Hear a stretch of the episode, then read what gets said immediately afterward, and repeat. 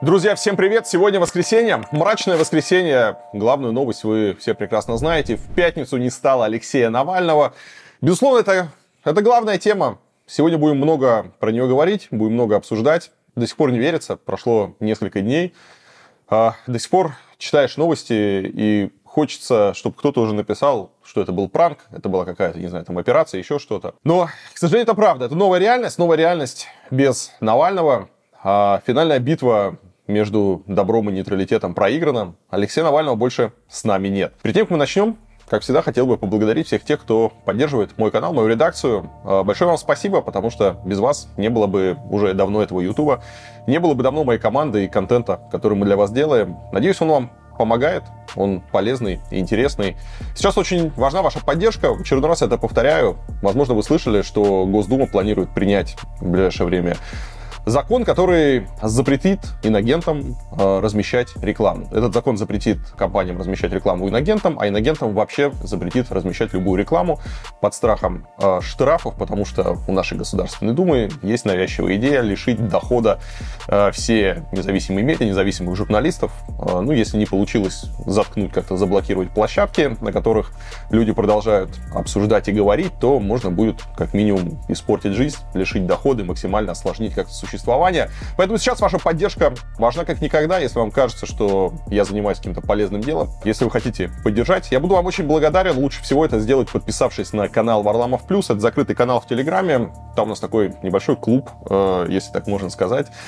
Э, мы показываем с моей командой за кулисья. Периодически проходят стримы, можно пообщаться, можно задать вопросы на мой взгляд, получилось такое неплохое сообщество. Э, доступ в него стоит 10 евро, и эти деньги помогают нам работать. Поэтому подписывайтесь на закрытый телеграм-канал. Также оформляйте подписки на сервис Patreon. Это если у вас иностранная карта. Или сервис Boost, если карта российская. Это совершенно безопасно.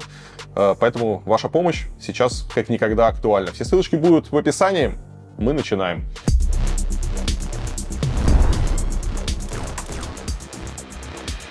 Какая-то удивительная новость, друзья, пришла. Я сначала думал, это какой-то розыгрыш, не мог в это поверить, но нет, это на самом деле так. Российская армия соорудила на Донбассе царь-поезд, который может использоваться в качестве оборонительной линии. Как сообщает украинский осинт-проект Deep State, состав длиной 30 километров протянулся от станции в поселке Оленовка до города Волноваха.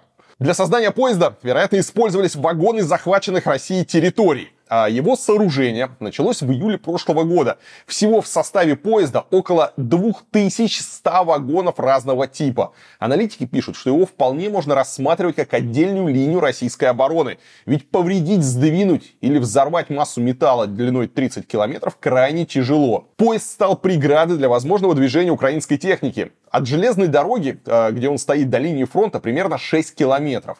В общем, засечную черту Россия уже построила. А вспомните знаменитую линию Суровикина. Теперь пришел черед «Гуляй города». Так в 16-17 веках называли мобильные полевые укрепления русской армии. Правда, их было легко сцеплять, расцеплять и передвигать. А вот что делать с поездом длиной 30 километров – большой вопрос если только в этот состав через каждые 30-40 вагонов не включены готовые к отправлению локомотивы.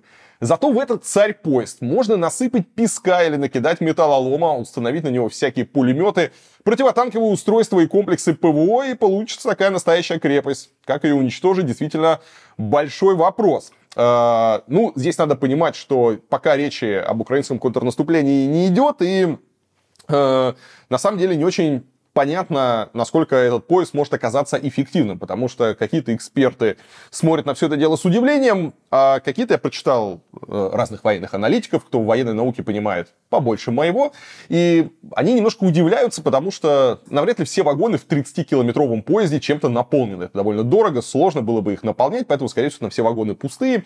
Но, тем не менее, даже из вагоны полные, э, они довольно легко уничтожаются современной там, техникой, танками, растаскиваются и не могут являться какой-то, ну, по-настоящему серьезной преградой. Скорее всего, просто у России было большое большое количество этих ненужных вагонов, куда их девать было непонятно, и какой-то генерал просто ради прикола предложил, а давайте мы их сцепим и сделаем на неиспользованной железнодорожной ветке, сделаем какую-то такую вот дополнительную линию укрепления. Навряд ли она как-то серьезно может помешать, э, остановить возможное контрнаступление, если вообще когда-нибудь это контрнаступление будет. Но, тем не менее, история интересная. 30-километровый поезд. Мне кажется, такого еще не делал никто. Друзья, какое ваше самое большое детское разочарование? Мое связано с самолетами. Точнее, с кружком авиамоделирования, куда я ходил в детстве. Долгие месяцы я собирал свой самолет. Помню, как с помощью утюга я оклеивал крылья прозрачной пленкой, а еще паял бензобак из жестяной банки из-под сгущенки. И вот настал день испытаний. Я запустил самолет, он стрелой взмыл вверх, а потом также быстро полетел вниз, ударился о землю и разлетелся на кусочки. Вот. А я смотрел на все это дело. Был очень грустно и отнес самолет в класс, э, в кружок авиамоделирования, и больше туда не вернулся. Тогда я понял, что не готов просто потерпеть следующую неудачу. А вариант полгода собирать новый самолет уже не казался таким привлекательным, как в начале. Очень легко потерять мотивацию, когда не видишь результата. Например, в изучении английского. Какой смысл годами учить неправильные глаголы и времена, если не получается свободно говорить на иностранном языке? Именно поэтому в свое время Skyeng полностью поменял подход к преподаванию английского. Школа занимает первое место в рейтинге РБК среди компаний в области образовательных технологий. За 11 лет работы у Skyeng прошли обучение более 350 тысяч человек. Здесь нет скучной зубрежки, а все курсы разработаны под конкретные цели. Например, чтобы перейти на следующий уровень за три месяца или потянуть профессиональный сленг для работы в иностранной IT-компании. Школа старается сделать так, чтобы занятия были повседневной рутиной, как, например, чистка зубов. У Skyeng есть специальный бесплатный бокс, который помогает превратить обучение в полезную привычку. Для этого вам достаточно тратить на английский язык по 15 минут в день. В бокс включены популярные фразовые глаголы, 5 основных времен, трекер привычек, чек-лист, как выучить любимый язык и самое интересное, гайд по английским ругательствам. Скачать бесплатный бокс можно по ссылочке в описании или же по QR-коду. А здесь можно записаться на бесплатную диагностику уровня и составить индивидуальный план обучения. На этой неделе Украина сообщила о потоплении очередного корабля Черноморского флота а России. На этот раз что-то случилось с большим десантным кораблем «Цезарь Кунников». Украинская ГУР утверждает, что он был уничтожен 14 февраля в результате удара беспилотных катеров «Магура» у берегов Крыма недалеко от города Алупка. Российский корабль получил пробоины в левом борту и начал тонуть. ГУР заявляет, что спасательная операция якобы успеха не имела. Позже украинский телеграм-канал «Крымский ветер» опубликовал видео, на котором, возможно, виден пожар на корабле. Но что это за корабль с такого расстояния непонятно. Глава ГУР Кирилл Буданов рассказал, что Цезарь Куников перевозил груз из Новороссийска в Севастополь. Его экипаж якобы составлял 90 человек, сколько из них спаслись, неизвестно. Минобороны России возможную потерю очередного корабля вновь никак не прокомментировала. Российские военные Z-каналы пишут, что Цезарь Куников действительно мог быть атакован, но экипажу якобы удалось спастись. Бывший военный моряк, служивший на этом БДК, подтвердил русской службе BBC, что экипаж вовремя покинул корабль. Канал «Рыбарь» после удара посетовал, что раз за разом Черноморский флот оказывается некомпетентен и не в состоянии отражать нападения со стороны украинских формирований. Вскоре этот же канал сообщил об отставке командующего Черноморским флотом России адмирала Виктора Соколова. Его обязанности якобы временно исполняет начальник штаба, однако официального подтверждения того, что адмирал был снят, пока нет. Если БДК действительно был атакован, то это произошло 14 февраля. Символично, что в этот же день, в 1943 году, погиб герой Советского Союза Цезарь Куников, человек, в честь которого и был назван корабль. О поражении БДК «Цезарь Хуников» ВСУ впервые заявили еще в марте 22 года. Тогда в порту Бердянска в него прилетела ракета «У». Однако корабль был восстановлен. В апреле того же года российские власти Севастополя сообщили о гибели предыдущего командира БДК Александра Чирвы. Как и уничтоженный ранее БДК «Саратов», Цезарь Куников участвовал в войне России против Грузии. Представитель ВСУ заявил CNN, что всего за два года войны украинцы потопили или повредили треть Черноморского флота России, 24 корабля и одну подлодку. Буквально две недели назад Украина уничтожила российский ракетный крейсер «Ивановец».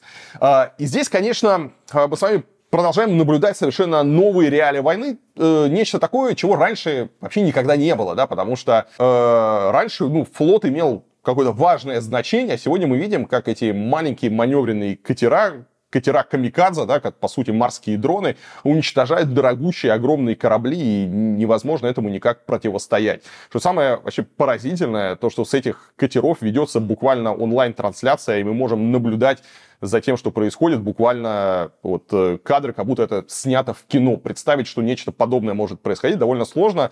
И э, ты видишь эти кадры, как этот э, э катер, э, этот дрон, морской дрон уворачивается от корабельных этих пулеметов, пушек, и в итоге таранит этот корабль, взрывается, потом корабль тонет, другие дроны все это снимают. Э, совершенно новый, новая реальность э, войны, и мы видим, насколько уязвим флот, казалось бы, к таким простым историям э, как морские дроны. Примерно как до этого мы наблюдали, насколько уязвимы там средства ПВО и другое дорогое очень оборудование к очень простеньким этим шахедам, э, дронам, которые буквально вот эти вот летающие мопеды, как их еще называют, э, дешевые, но тем не менее невероятно эффективные.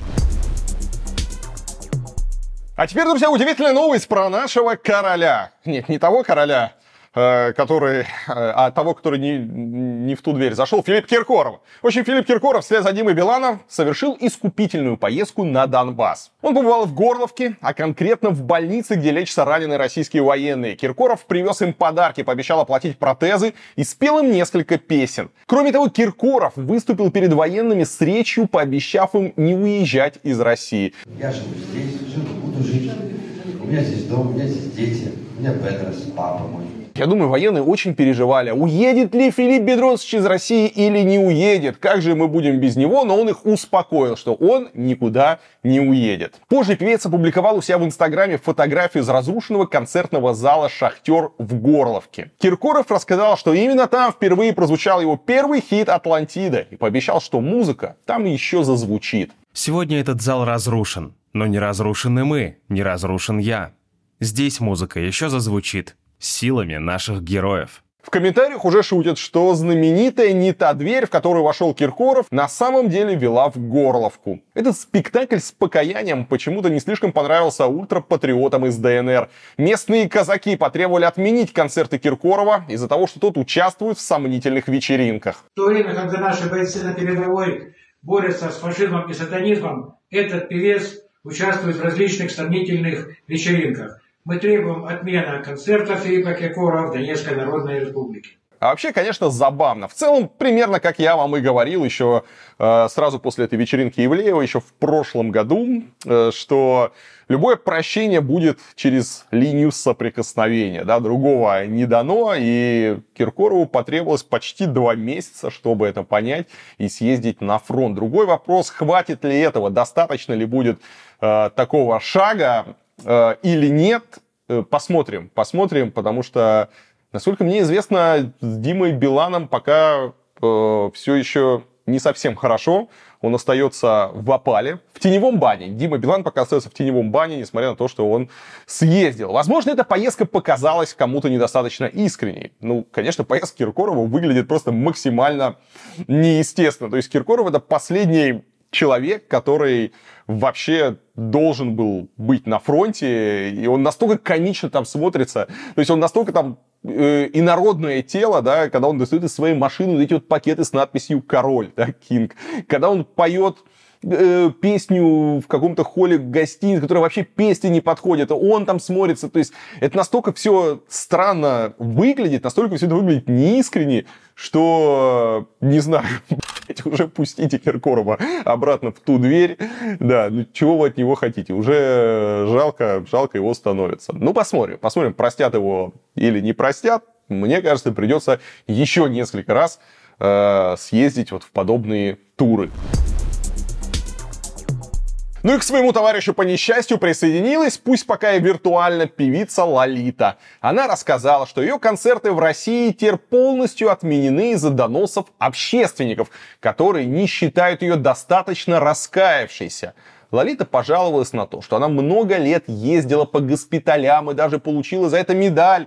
Но этого никто не заметил. Кроме того, ей на 10 лет запретили въезд в Украину за посещение Крыма. А украинские пограничники даже сняли ее с поезда и назвали сукой и продажной проституткой. Я думаю, продажной ее назвали, потому что мне себе сложно представить, что пограничники говорят, госпожа, госпожа Лолита, вы продажная проститутка. Я думаю, ее назвали э, и выкинули из поезда. Интересно, почему она воспринимает это как некую заслугу, э, неизвестно. Но Лолита подает это так. Также она рассказала, что была одной из первых, кто пел в Донецке и Луганске. Видимо, имеется в виду после 2014 года. Но все это, говорит Лолита, было никому не интересно. Более того, уже с российской стороны в ее адрес начали звучать пожелания спиться и сдохнуть. В итоге она пообещала э, восстановить храм на так называемых новых территориях. Именно поэтому я сейчас буду принимать участие в восстановлении храма на одной из новых территорий. О каком храме идет речь? Почему он вдруг оказался разрушен? Лолита, правда, не уточнила. И все, конечно, это тоже смотрится очень комично, как вот э, ребята, которые многие годы были вне политики. Они думали, что их это вообще все ничего не касается. Ну, то есть преследуют каких-то там оппозиционеров, каких-то журналистов, какие-то непонятные там медиа. В общем, ну, э, а их-то за что? Они же на Первом канале. Они какие-то вот элита, э, живут в каком-то вот на своем воздушном замке телевизионном, поют концерты, ничего плохого не делают. И их это вообще не касается. И вот сидя на своих вот этих э, розовых облаках, они упустили, что э, под этим облаком уже нет какой-то твердой основы, что э, куда-то общество, российское общество ушло воевать, ушло в окопы, они все это дело пропустили, а теперь вдруг удивляются, что стало больно падать. История и про Киркорова, и про остальных ребят на этой голой вечеринке, она, конечно же, ровно про то, что если ты э, потакаешь беспределу, который происходит, что если ты во всем э, все это молчаливо вот так вот принимаешь, и тебе кажется, что тебя это никогда не коснется, то когда тебя это коснется, у тебя не останется никакой возможности с этим разобраться. Тебя просто некому будет защищать, да, ты, ты, ты останешься один и будешь из своей квартиры вот так вот записывать такие видео, что ты там какие-то храмы делаешь, будешь пытаться нащупать вот какую-то теперь ту дверь, чтобы тебя простили. Но это же вся история, опять же, одноразовая. Она до следующего раза. Даже сейчас просят и Лолиту, и Киркорова, и они опять вернутся в телевизор, в чем я, конечно, сомневаюсь. Ну, хорошо, вернутся они побитые, потрепанные, да. Но это же все будет до следующего раза. Потому что система, которая сожрала, да, уже э, всех, там, не знаю, оппозиционных э, политиков, журналистов, там, активистов, уже всех выдавили страны, всех запугали. Ну, кого она придет жрать? Ну, конечно, она придет жрать э, мягеньких и тепленьких, там, Киркоровых и всех остальных. А потом она придет, а как показывает история, друзья, не забывайте, да, то, что своих система пожирает вообще за милое дело, э, пережевывает, даже не пережевывая, глотает и не замечает, и никак это остановить невозможно. Поэтому совет всем ребятам, которые думают, что их это не коснется, посмотреть на всю эту историю и понять, что беспредел, он потому и беспредел, что он своих жертв не выбирает. Нельзя быть уверенным, что завтра не придут за вами, нельзя быть уверенным в своей безопасности. А, нет никаких вот этих вот э, безопасных мест, об этом не говори, вот это не делай, и все у тебя будет нормально. Потому что где будет та самая двойная сплошная или красная линия, никто никогда не знает. Поэтому, э, если вы вчера молчали, то сегодня самое время наконец-таки поискать у себя там какую-нибудь совесть, посмотреть, до чего вообще э, мы дошли, посмотреть, что происходит, и, может быть, сделать какие-то правильные выводы. Целее будете, целее будете. Не будете вот так вот унижаться, как Лолита, рассказывая, что вдруг какой-то храм она там разрушенный начала восстанавливать. А в глазах видно, что где мои гастроли, где мои концерты, как же так это со мной случилось. Вот так вот и случилось. Нечего было прятать голову в песок столько лет. Ну а тем временем у нас появился очередной ответ на вопрос, кто виноват в том, что Россия начала войну с Украиной? Кто бы это мог быть? Кто бы это мог быть? Оказывается, в этом замешан немецкий философ Иммануил Кант. Почему, спросите вы? Все очень просто. Похоже, именно так считает губернатор Калининградской области Антон Алиханов. А, в общем, Кант родился и умер в прусском Кёнигсберге который после Второй мировой войны стал советским Калининградом. На острове в самом центре города есть его могила. Балтийский федеральный университет носит имя философа. И даже сам Путин в 2013 году предложил сделать Канта символом Калининградской области. Так вот, Алиханов выступил на съезде российских политологов, есть еще и такие, э, в Светлогорске, и возложил на Канта ответственность за коллективный Запад, либерализм, национализм и даже создание Евросоюза и ООН. Прости господи. Кант – один из духовных отцов современного Запада. Если мы захотим найти канонический, почти непререкаемый, сверхпопулярный авторитет западного мира, и, конечно, окажется Иммануил Кант. Расхожая публицистика называет и называет Канта отцом практически всего. Он и отец идеи свободы, и идеи правового государства, либерализма, национализма, и даже идеи Евросоюза, некоторые даже говорят, что идея Организации Объединенных Наций. Думаю, губернатору еще следовало приписать Канту расширение НАТО и непосредственно вину за то, что 8 лет бомбили Донбасс. Интересно, согласится ли с ним наш главный лектор по отечественной истории? Как говорил о Канте классик устами Воланда, вы, профессор, воля ваша, что-то нескладное придумали. Но так как самого философа на Соловки сослать уже не получится, боюсь, целью русских хунвейбинов в очередной раз станет его могила. Совсем недавно подобное уже случалось. Ну а кто помимо Канта претендует на роль врага народа в современной России? Разумеется, Алексей Навальный. И по совместительству все, кто его поддерживают. Или просто хочет видеть антивоенного кандидата в избирательном списке. Российская пропаганда в лице Соловьева уже связала людей, поставивших подпись за Бориса Надеждина, с недоуничтоженными навальнятами. И поблагодарила снятого с выборов политика за то, что тот смог составить список неблагонадежных граждан. Но он сдал а, в избирком или куда список, как я понимаю, неблагонадежных агентов влияния, врагов народа, закладок ЦИПСО, недоуничтоженных навальнят. То есть он провел большую работу, вычленил, собрал все их персональные данные и отдал компетентным органам на изучение. 18 из которых были мертвы на момент оставления подписи. Ну, это американский стиль. Это все, конечно, замечательно, но Соловьев и его друзья опять упускают из виду, что времена меняются.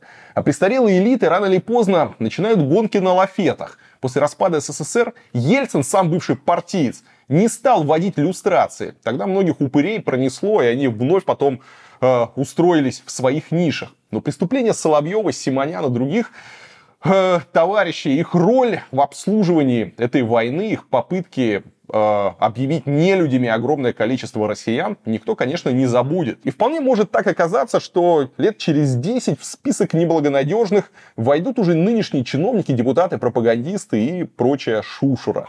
А вообще, конечно, ну, то, что происходит, это какой-то форменный пиздец, да, когда э, министр пропаганды Соловьев в эфире федерального канала на всю страну говорит, что люди, оставившие подпись, еще раз, они не сделали ничего противозаконного, они участвовали в совершенно официальной процедуре, которая предусмотрена законом процедуре, которая э, был кандидат, он был зарегистрированный кандидат, он совершенно официально собирал подписи. То есть люди не делали абсолютно ничего, что выходит за рамки действующего законодательства. И получается, если мне даже сложно произнести эту фразу, сейчас попробую произнести. Если верить Соловьеву, если верить... Ох, если верить Соловьеву, прямо сложно это говорить, но если все-таки ему верить, получается, что в России существуют какие-то э, законные процедуры, э, существуют какие-то, я не знаю, механизмы, э, пройдя через которые ты вдруг оказываешься по мнению Соловьева, каким-то недобитым предателем. Э, и с тобой потом должны поговорить сотрудники полиции, поставить тебя на какой-то учет. Это все, конечно, удивительно. Делается, естественно, все это для э, запугивания, чтобы, возможно, в будущем люди боялись э, даже подписи оставлять за кандидатов, которые им симпатичны, боялись хоть какого-то политического процесса. А я хочу напомнить, что в авторитарных режимах вообще основа устойчивости этого режима это отвратить простого человека от политики. Казалось бы, участие в политической жизни – это вообще основа э, любого нормального общества, да, потому что когда у тебя теряется связь, когда нет взаимодействия, нет системы сдержки и противовеса, все идет по Ну, когда все это уже идет и к этой приходит, то, конечно, авторитарному режиму нужно сделать так, чтобы к э, мисочке уже больше никто не подходил чтобы люди держались от политики как можно дальше. Поэтому нас и начинают убеждать, что политика это грязное дело, что там все одни жулики, аферисты, такое все отвратительное, что надо быть вне политики, надо э, не сувать туда нос, не участвовать в никаких выборах, не ходить ни какие-то митинги, ни какие протесты. В общем, это все, все это все очень плохо, отвратительно, ужасно. Нужно сидеть дома, смотреть телевизор, и тогда все у тебя будет хорошо. Конечно же, до поры до времени. Ну а что там в Таиланде, друзья? Я напоминаю, мы там с тайскими партнерами и нидерландскими архитекторами строим дома. А еще рассказываем об этом на отдельном YouTube-канале. Кстати, не забудьте на него подписаться, ссылочка будет в описании. После истории с депортацией группы B2 мы решили подробнее рассказать о тайских законах. Если вы хотите работать или же развивать бизнес в Таиланде, обязательно посмотрите этот ролик. Найти доверенного тайского проверенного партнера действительно сложно. Большое бизнес-комьюнити на Пхукете. На одного директора у тебя должно быть 4 тайца оформлено. НДС, Freehold, CO ЛТД. leasehold. Иностранцы не могут работать аудиторами или юристами. На ключевые должности и год искал человека. Здесь недешево. Конфликтовать с ними ни в коем случае нельзя.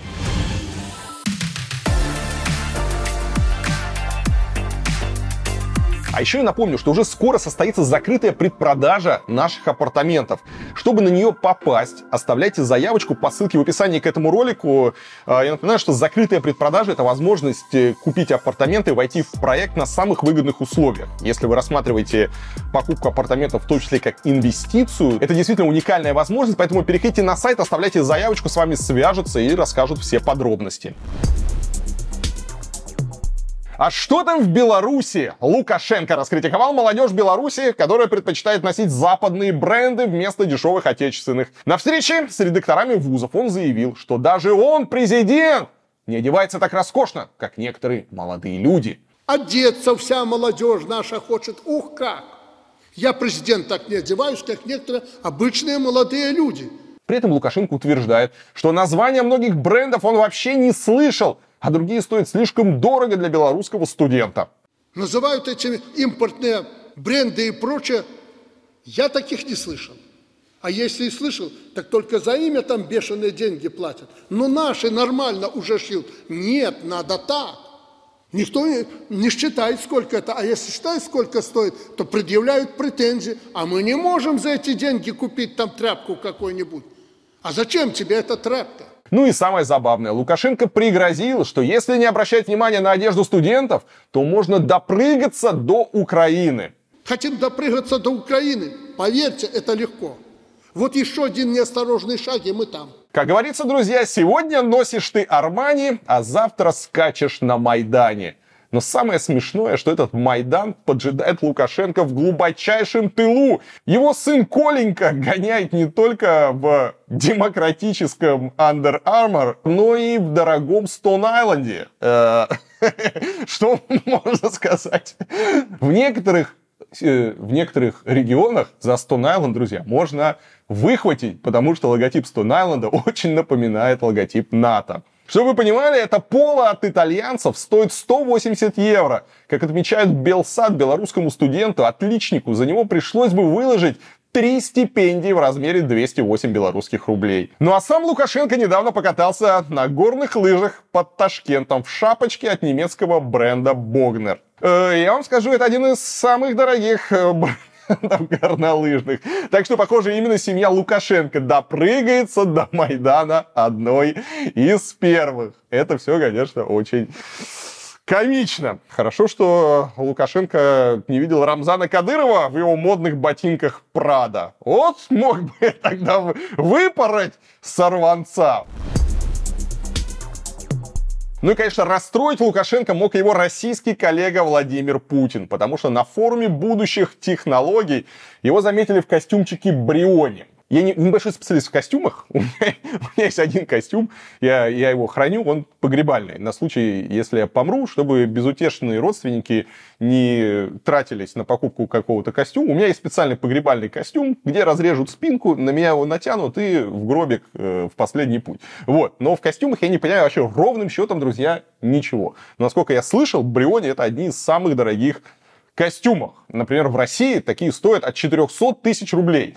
Вот. Э, Но бывают модели, которые даже выше, чем миллион стоят. Стоимость костюма Путина можно было бы измерить в пенсиях, средних зарплатах россиян, их продуктовых корзинах и так далее. Ну, конечно, довольно бессмысленное занятие, потому что путинский электорат это нисколько не смущает. Вообще, российский избиратель считает, что именно так и нужно. В России есть такое понятие, как сакральность власти. Эта власть, она должна иметь большее, она должна быть другой. То есть правитель, правитель в России это должен быть, он должен быть царем. Это не я так считаю, мне как раз это не очень все симпатично, мне это все не нравится, но по моим ощущениям, вот если мы говорим про тот самый глубинный народ, он должен видеть в правителе какую-то цель, да, он должен видеть там что-то, куда тоже хочет. Ну, посмотрите на этих западных политиков. Они летают в экономии, на каких-то лоукостерах, их там ебут все щели, там какие-то журналисты что-то спрашивают.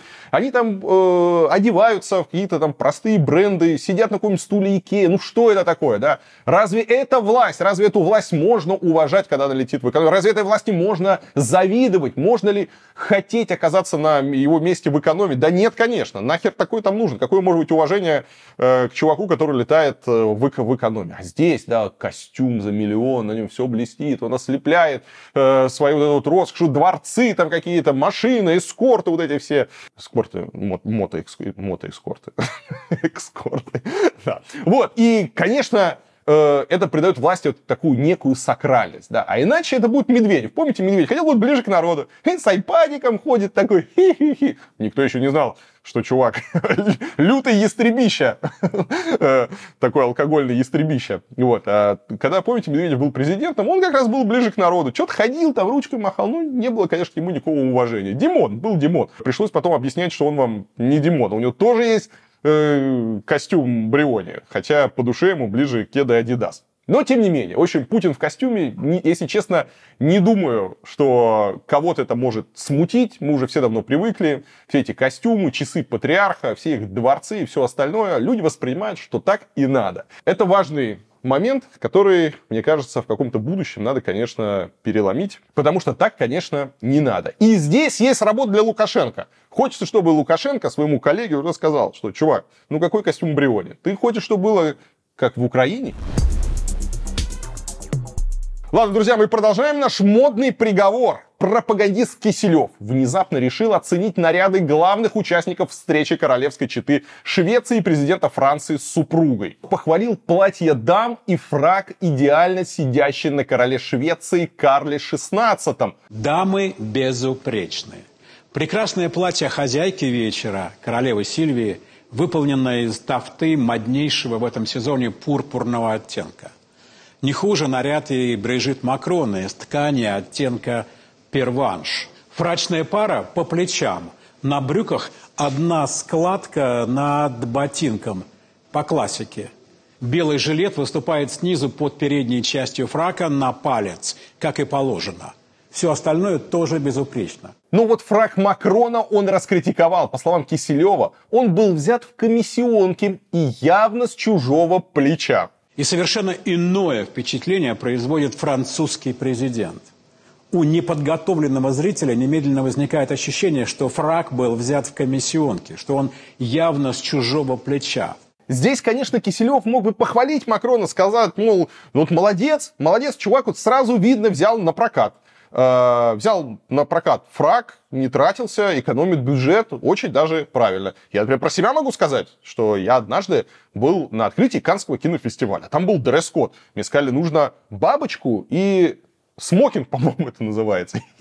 Чем фрак от смокинга отличается? Не знаю. По-моему, это называется смокинг под бабочку. И, конечно, у меня, я даже в самом страшном сне не мог себе представить, что в шкафу я найду какой-то смокинг, какую-то бабочку. Поэтому я пошел, специально есть прокат этих смокингов, э, пришел, померил, мне выдали смокинг, э, выдали бабочку. Я даже научился эту бабочку завязывать. Собственно, единственный раз в жизни, когда эту бабочку я завязывал, это был э, Канский фестиваль. Вот я такой был красивый, в этом вышел, прошел по красной дорожке, посмотрел хорошее кино и сдал обратно этот смокинг. Возможно, он тоже на мне сидел как э, не пойми как.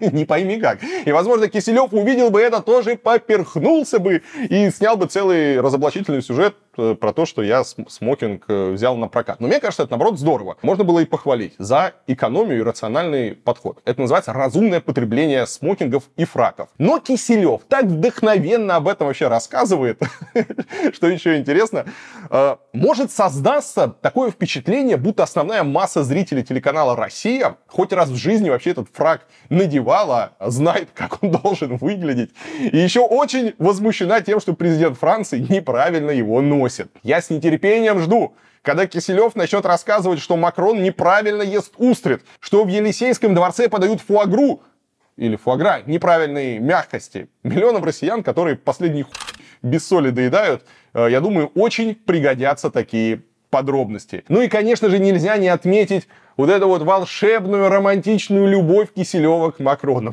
Мне кажется, он так его облизывает, так внимательно следит за всеми макронскими похождениями, что это не просто какой-то журналистский интерес и любопытство. Есть там что-то другое. Хочется господину Киселеву уже пожелать простого человеческого счастья. Найти уже, наконец, свою любовь. Я не знаю, э, в какой группе эту любовь надо искать, там, социальной, гендерной и так далее, ну, уже найти, чтобы он уже нашел свою половиночку, тем более у нас был 14 февраля на этой неделе, пусть уже Киселев встретит свою любовь, успокоится и перестанет смотреть так вот на Макрона, а то просто уже смотришь и думаешь, ну, что-то, что-то не то.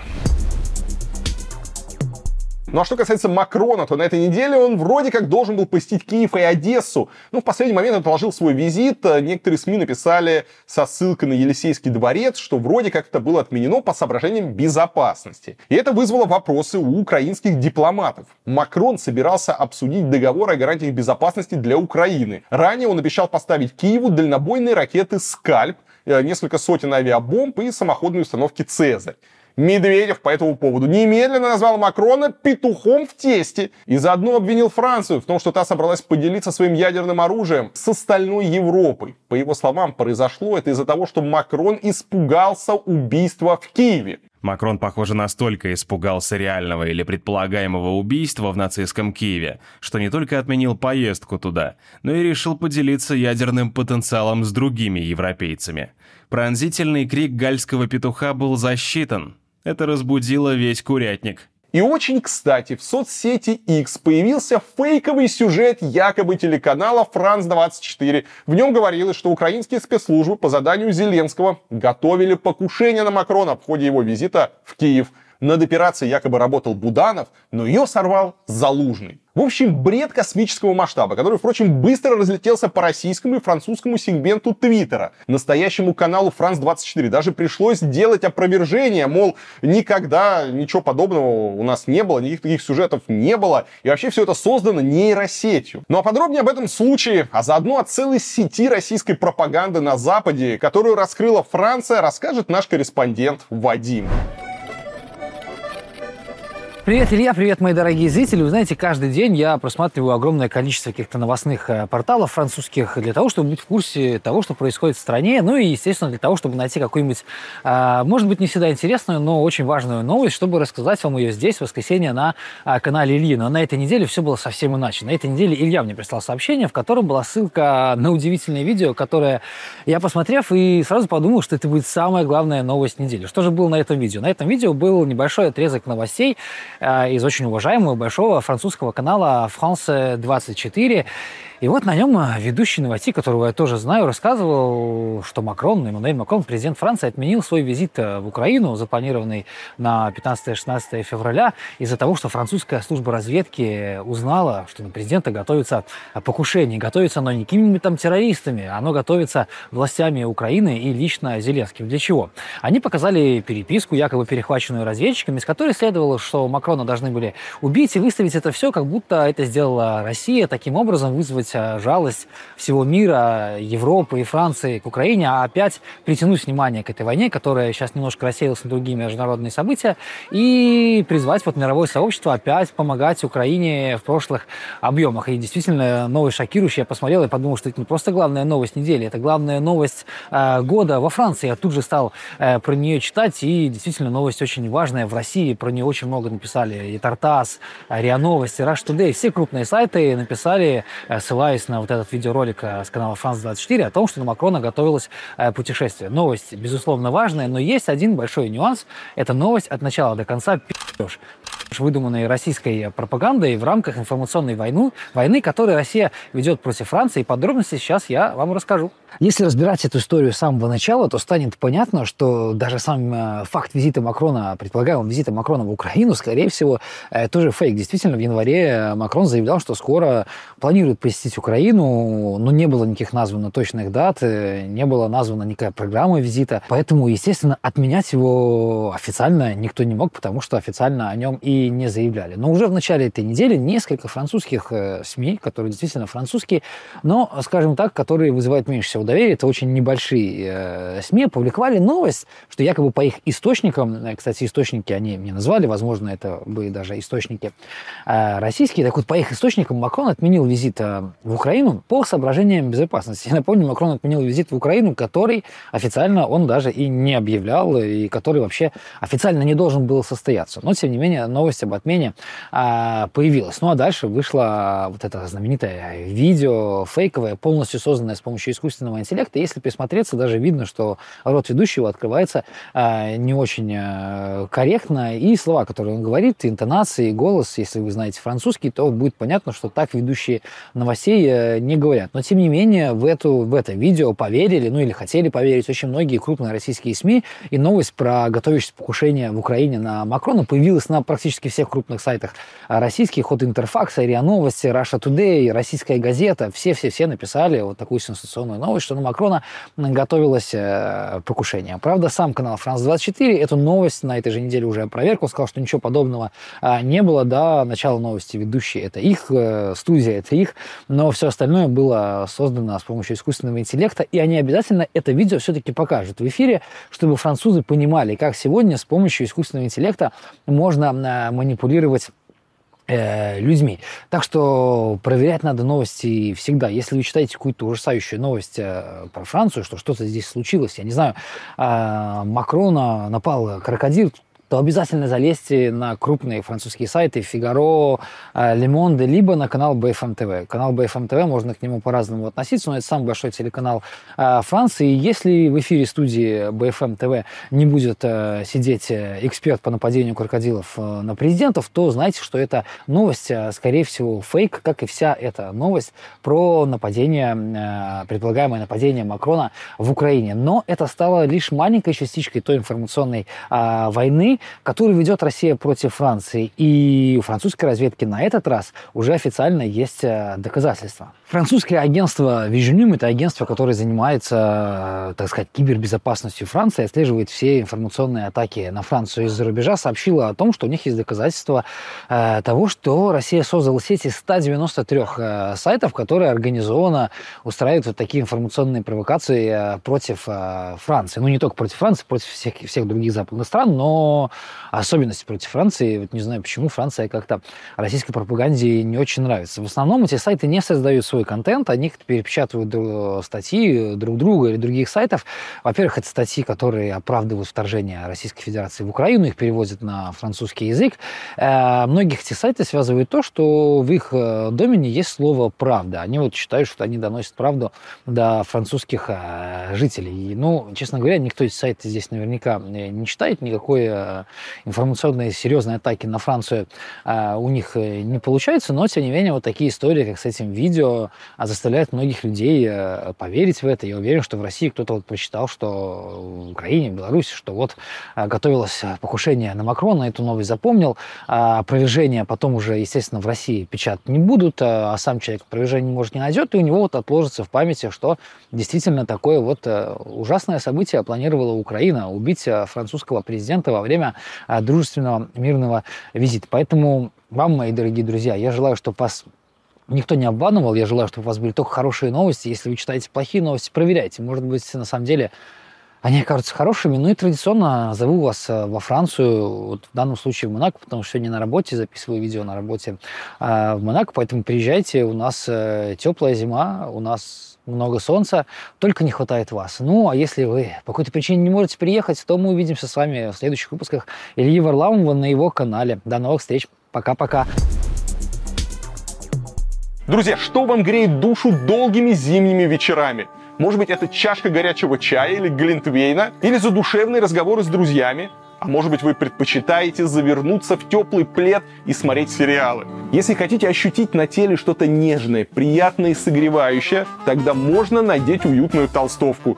И уже в ней смотреть сериалы, болтать с друзьями, ну или пить ароматный чай. Как раз такие потрясающие свитшоты появились в моем магазине лимитированного мерча. На них изображены уже полюбившиеся вам принты. Это озеро, которое мы сделали совместно с художником Филиппенца. Это знаменитый птец, коллаборация с Владимиром Абихом, художником из Екатеринбурга, а также Make Russia Grey Again. А, это совместная работа со Славой ПТРК. Качество свитшотов отличное, принт не поблекнет, не слезет, потому что это вечная шелкография. А еще мы не используем колющиеся бирки, поэтому у вас не будет никакого дискомфорта при ношении свитшота. И мы решили не использовать так называемый начес. Да, с ним теплее, но обычно он скатывается и свитшот теряет свой первоначальный вид. А мы хотим, чтобы вы всегда выглядели роскошно в новом потрясающем мерче. Так что не теряйте времени и прямо сейчас переходите по ссылочкам в описании к этому ролику и заказывайте наш новый крутой мерч в подарок себе и своим близким. Ну а что там Такер наш Карлсон? А он начал выпускать небольшие сюжеты из своей поездки в Москву.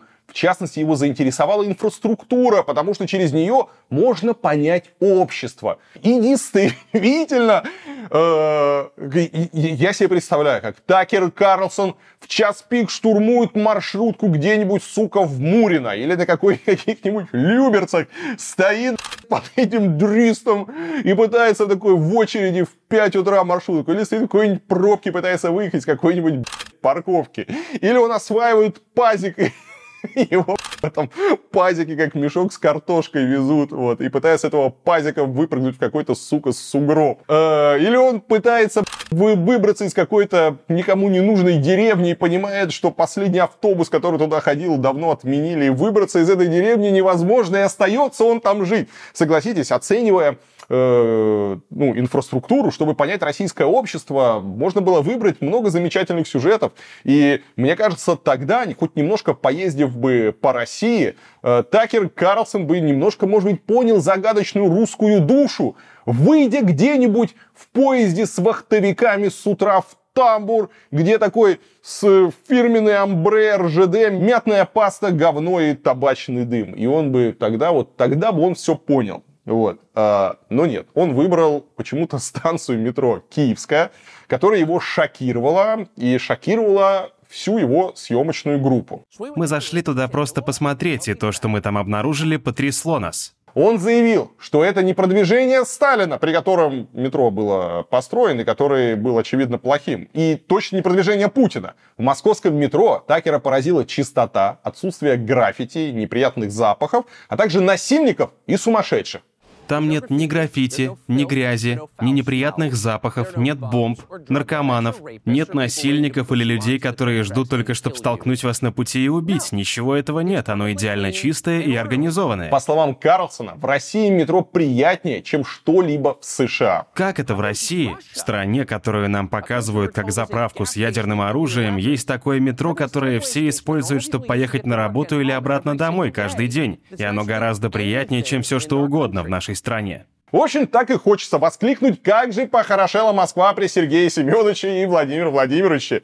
Да, э, если бы э, не Такер, никто бы этого не заметил. Что здесь можно сказать? Московское метро действительно замечательное. Московское метро, я считаю, самое красивое в мире.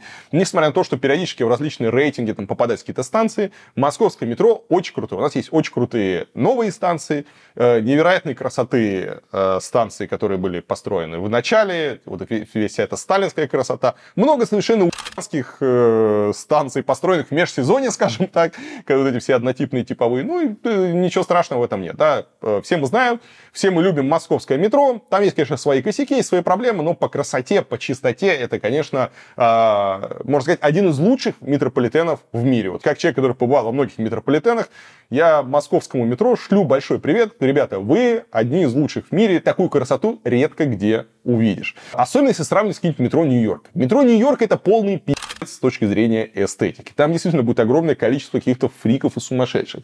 Э, там кто-то может дрочить перед вами, спать, употреблять какие-то наркотики. Там бегают крысы размером с собаку. В Москве, кстати, тоже бегают, но размером максимум с морскую свинку. У нас крысы чуть поменьше. Кормовая база поменьше. А еще в американском метро, конечно, очень грязно. Это есть несколько причин. Например, метро Нью-Йорка работает круглосуточно, и там э, ночью его, естественно, не убирают. Убирают его там поскольку постольку, конечно, там грязно. И станции некрасивые.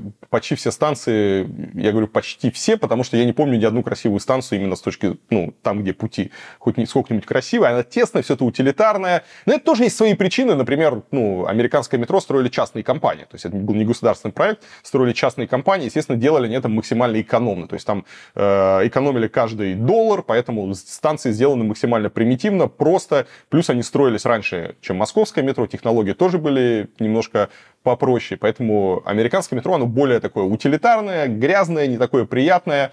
И сравнивать его с московским нельзя. Но, на мой взгляд, довольно странно со стороны Такера говорить, что э, нет никаких там инфраструктурных или там транспортных проектов, э, которые были бы в Америке красивые. Например, вокзал, то если мы говорим про Нью-Йорк, вокзал э, Гранд Централ в Нью-Йорке это один из самых красивых, на мой взгляд, вокзалов мира. Просто роскошное здание с огромным количеством тоже удивительных деталей деталей. Я много раз его показывал в своих роликах.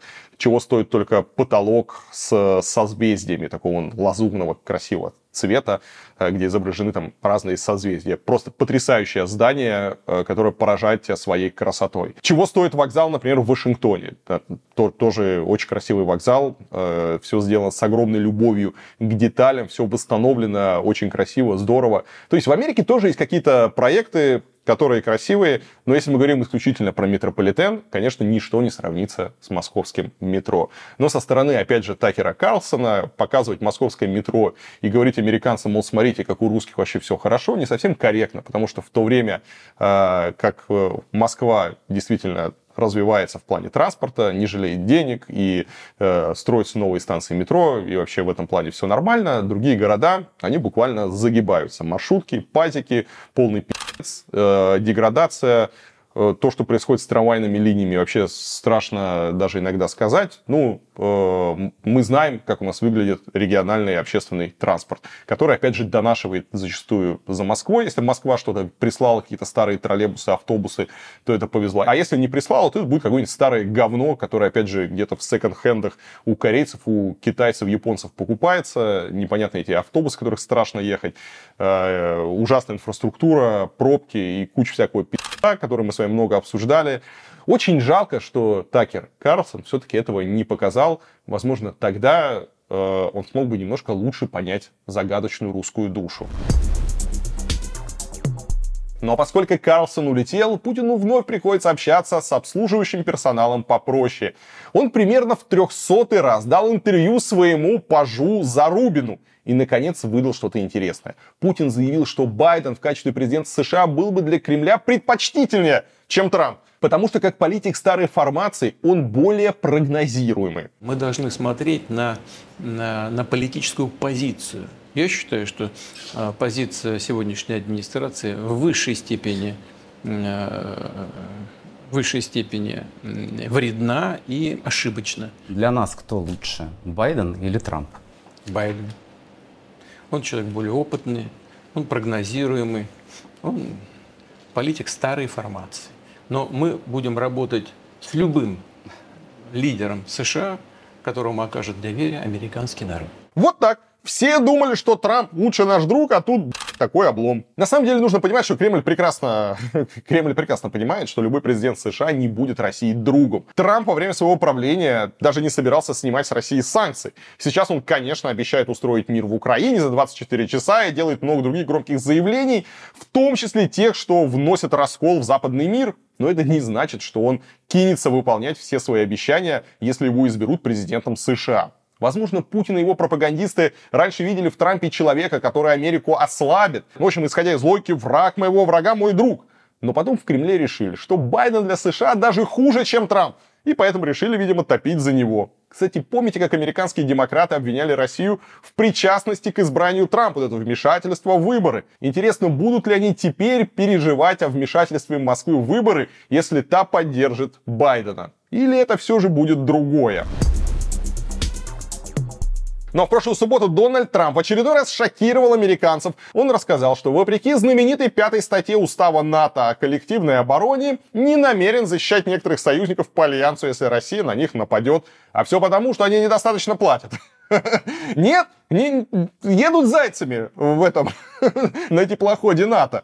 В общем, э, неужели Трамп хочет превратить НАТО в крышу за которую еще надо платить. И об этом я решил спросить нашего штатного специалиста по Трампу, начинающего молодого трамписта Леву из Нью-Йорка. Лева, давай расскажи, что там ваш бывший и будущий президент ляпнул на этот раз? Почему все снова так возбудились? Привет, ютубчик. Только что я прочитал новости про Навального, так что сегодня, конечно же, не до поздравлений. Вы знаете, многие в России считают, что их страна воюет не просто против Украины, а против военной мощи всего НАТО. Лично мне такие заявления всегда казались крайне сомнительными. А вот знаете, кто действительно решил повоевать против НАТО? Наш с вами старый любимчик Дональд Трамп. Будучи давним критиком Альянса, в прошедшую субботу он рассказал, что соблюдение знаменитой пятой статьи, вот этой самой изюминки взаимной обороны НАТО, э, в некоторых случаях не обязательно. Выступая перед своими сторонниками в Южной Каролине, бывший президент пересказал, ну, а скорее всего просто выдумал свой диалог с одним из президентов неизвестной большой страны Альянса. Один из президентов большой страны встал и говорит, «Сэр, если мы не заплатим, и на нас нападет Россия, вы нас защитите?»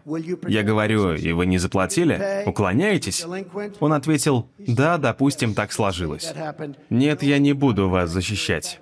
Более того, я бы им предложил делать все, что им вздумается. Надо платить, надо платить по счетам».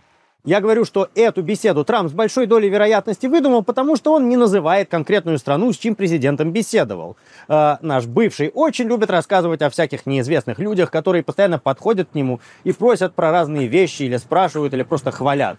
Послушав такие слова, обыватель может подумать, что НАТО собирает с входящих его стран э, эдакие членские взносы, и что некоторые государства просто свои платежи пропускают. Ну, на самом деле это не так. То, о чем говорит Трамп, это обозначенная в 2014 году цель, что все страны-участницы будут тратить как минимум 2% от своего ВВП на оборону. Причем это не обязательно должны быть расходы, напрямую связанные с НАТО.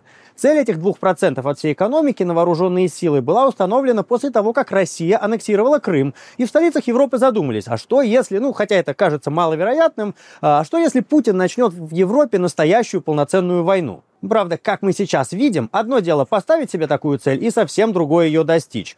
По состоянию на 2014 год почти никто из стран Европы не тратился на оборону в таких количествах. И даже в 2023 году только 11 стран НАТО имели военные бюджеты, превышающие 2% от ВВП. Хотя СМИ пишут, что в этом году таких стран будет уже 18 из 31, включая таких тяжеловесов, как Германия. Она достигнет такого уровня затрат на оборонку впервые со времен Холодной войны. Так что, когда Трамп говорит о том, что кто-то там не платит, он имеет в виду слишком низкие затраты на оборону и в первую очередь на собственную. Это, кстати, для него совсем не новая тема. Еще будучи президентом, он неоднократно жаловался на то, что союзники США по НАТО недостаточно денег тратят на свои армии. Требование увеличить военные расходы было одним из центральных во внешней политике Трампа в Европе. И тут, конечно, нельзя не оценить изящную иронию того, что в итоге повысить бюджеты вооруженных сил европейцев заставил вовсе не Трамп, а Путин.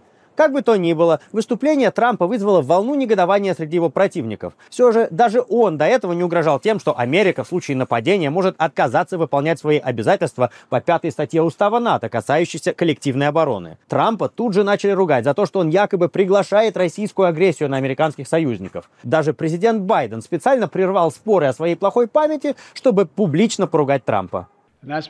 Бывший президент посылает опасный, шокирующий, и откровенно антиамериканский сигнал всему миру. Всего пару дней назад Трамп пригласил Путина напасть на кого-нибудь из наших союзников по НАТО. Байден также назвал слова своего предшественника глупыми и позорными. Впрочем, многие прекрасно понимают, что Трамп никакого Путина на вторжение это не приглашал. Слова бывшего президента, как обычно, скорее всего, пустая болтовня. Лично мне кажется, что он ранний прототип больших языковых моделей. Зачастую говорит что-то не потому, что он так думает, а потому, что просто подбирает слова, которые будут неплохо звучать в данном контексте, без относительной их правдивости. Главная угроза такой риторики именно в том, что она ставит под сомнение коллективную оборону стран НАТО, которая является главной силой Альянса. Даже если на самом деле администрация Трампа не отказалась бы от защиты союзников, такие слова снижают сдерживающий потенциал Союза, его главный козырь, понимая, что американская военная машина придет на помощь своим друзьям. Результат не заставил себя ждать. Уже американские СМИ пишут о том, что в Германии в случае победы Трампа подумывают о создании новой структуры безопасности Европы, в которой США не будет играть столь ключевую роль. Так что тут тоже есть изящная ирония. Пока Путин лишь мечтает ослабить НАТО, Трамп неплохо делает это за него. Интересно заметить, что пятая статья, а, она говорит о том, что нападение на одного члена НАТО равносильно нападению на всех. Так вот, эта статья была задействована лишь однажды после терактов 11 сентября 2001 года, когда жертвой нападения стала как раз Америка. Тогда страны НАТО пришли на помощь США и создали коалицию для войны в Афганистане. И мы все помним, как классно это закончилось. Ну а сторонники Трампа и республиканцы во власти в ответ ответ на обвинения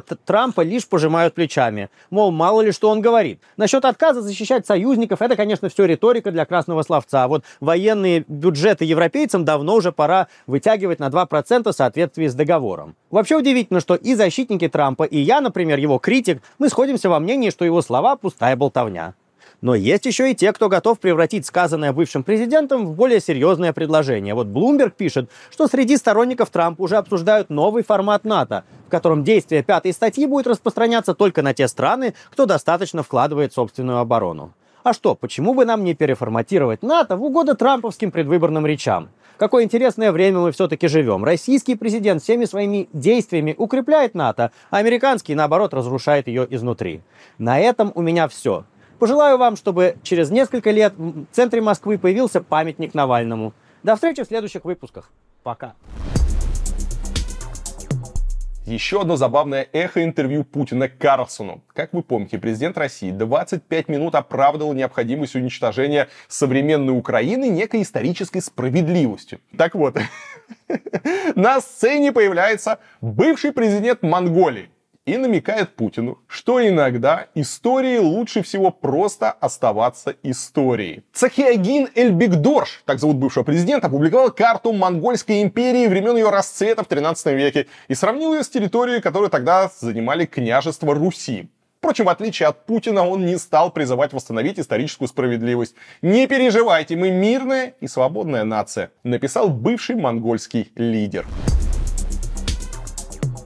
Ну и новости искусства, друзья. В челябинском селе Агаповка установили баннер с американской порнозвездой Сашей Грей. Ну, бывшей уже порнозвездой. Как мы знаем, Саша Грей ушла из большого порно. И э, в Челябинск в Челябинске она оказалась в костюме Снегурочки. Стенд появился там к всероссийской спартакиаде по зимним видам спорта прямо у здания управления образования. Видимо, авторы думали, что спортсменам после соревнования нужно будет как-то расслабиться. И решили им э, любимую звезду, так сказать, в образе Снегурочки для каких-то сексуальных игрищ и фантазий продемонстрировать. Когда порноактрису опознали, случился скандал. В администрации района объяснили, что ответственный за баннер сотрудник просто нашел фото Грей по запросу девушка в платье в стиле Гжель. Кстати, мне интересно, э, если там... Сейчас мы попробуем тоже найти. Вы не поверите, друзья, но Саши Грей здесь нет. Я не знаю, на каком сайте, ну, по крайней мере, в Гугле э, в Гугле, в Гугле нет. Не знаю, на каком сайте сотрудник мэрии искал. Возможно, искал на Порнхабе, и поэтому нашел там Сашу Грей. В итоге все закончилось тем, что фрагмент с лицом актрисы выломали из инсталляции, а потом заменили на фото другой девушки.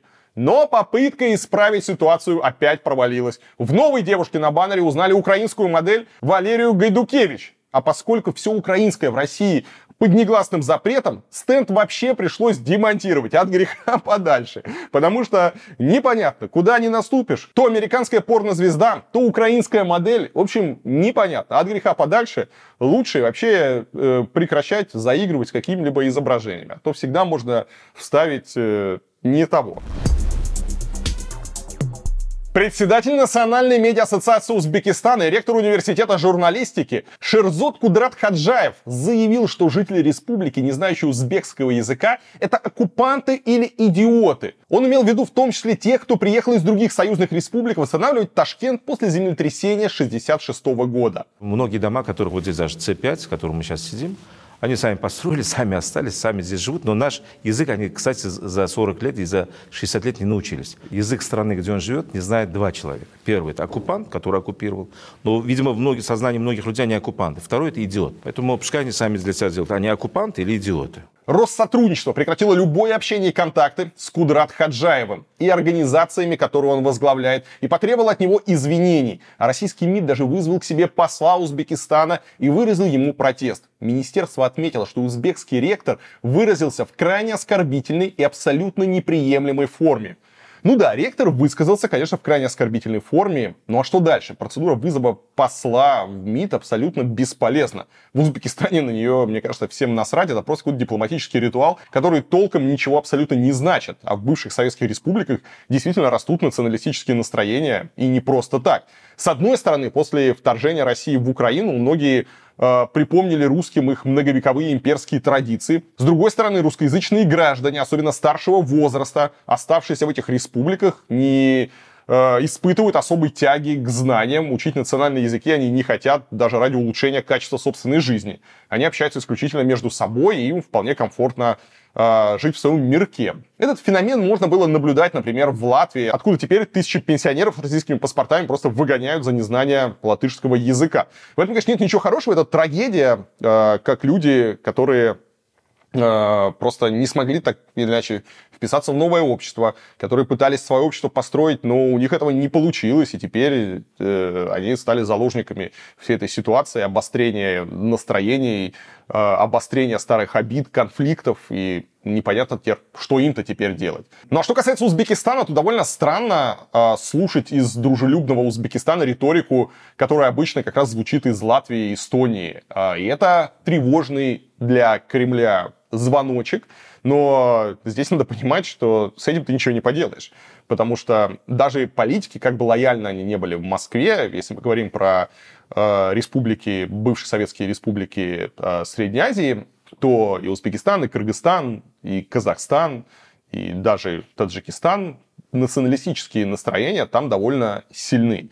И э, здесь есть такое противостояние, потому что Россия и многие русские, они думают, что ну, там живут какие-то такие, ну, не совсем полноценные люди, да, потому что мы прекрасно знаем, как у нас э, к ребятам из э, вот этих республик относятся в России. Ну, гастарбайтеры, обслуга, какие-то там водители такси, то есть какие-то полотеры, дворники, да, ну, ну, ну кто они, да, то есть, э, когда ты говоришь узбек или таджик, это такой карикатурный какой-то гастарбайтер, который там, энный, бенный, мэн, там, ничего не понимать, там, да, вот это вот все. То есть, кучу каких-то карикатур, издевательств. Это, ну, вообще это называется расизм, ничего там хорошего нет, но у нас в России отношение весьма такое э, холодно-пренебрежительное, скажем так, да, их не воспринимают как равных. При этом э, многие там, считают, что вообще они нам по гроб жизни обязаны, без нас они там пропадут, мы им там вообще все в советское время понастроили, вообще они нас должны любить, уважать, и, а мы даже думать не хотим, а что там у них происходит. Много ли людей, например, в России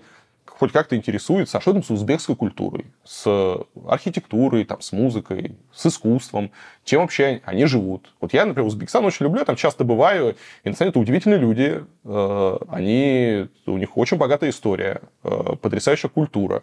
Они живут сегодня вполне неплохо. То есть там Ташкент ну, действительно развивается. Это не какая-то нищая, отсталая страна, да, у них там и промышленность там подтягивается, и, ну, не так быстро, как хотелось бы, да, но тем не менее, самостоятельная страна там со своей историей, со всем остальным, и, конечно, оттуда, из Узбекистана, вот это вот такое пренебрежительное отношение с севера, вот этого вот большого бывшего брата, да, оно выглядит конечно, так, что э, многие ребята говорят, пошли вы нахуй, прям вот реально, пошли вы нахуй, мы тут сами решим, как нам жить. Отсюда все это идет. И мне кажется, если у России, у, у русского народа, да, у России есть вообще цель как-то э, вокруг себя э, собирать какие-то разные народы, собирать их не силой, а собирать их э, ну, потому что ты становишься какой-то привлекательной э, цивилизацией, ты становишься каким-то ну, привлекательным, надежным хорошим партнером, возможно, сейчас это звучит немножко странно, но тем не менее,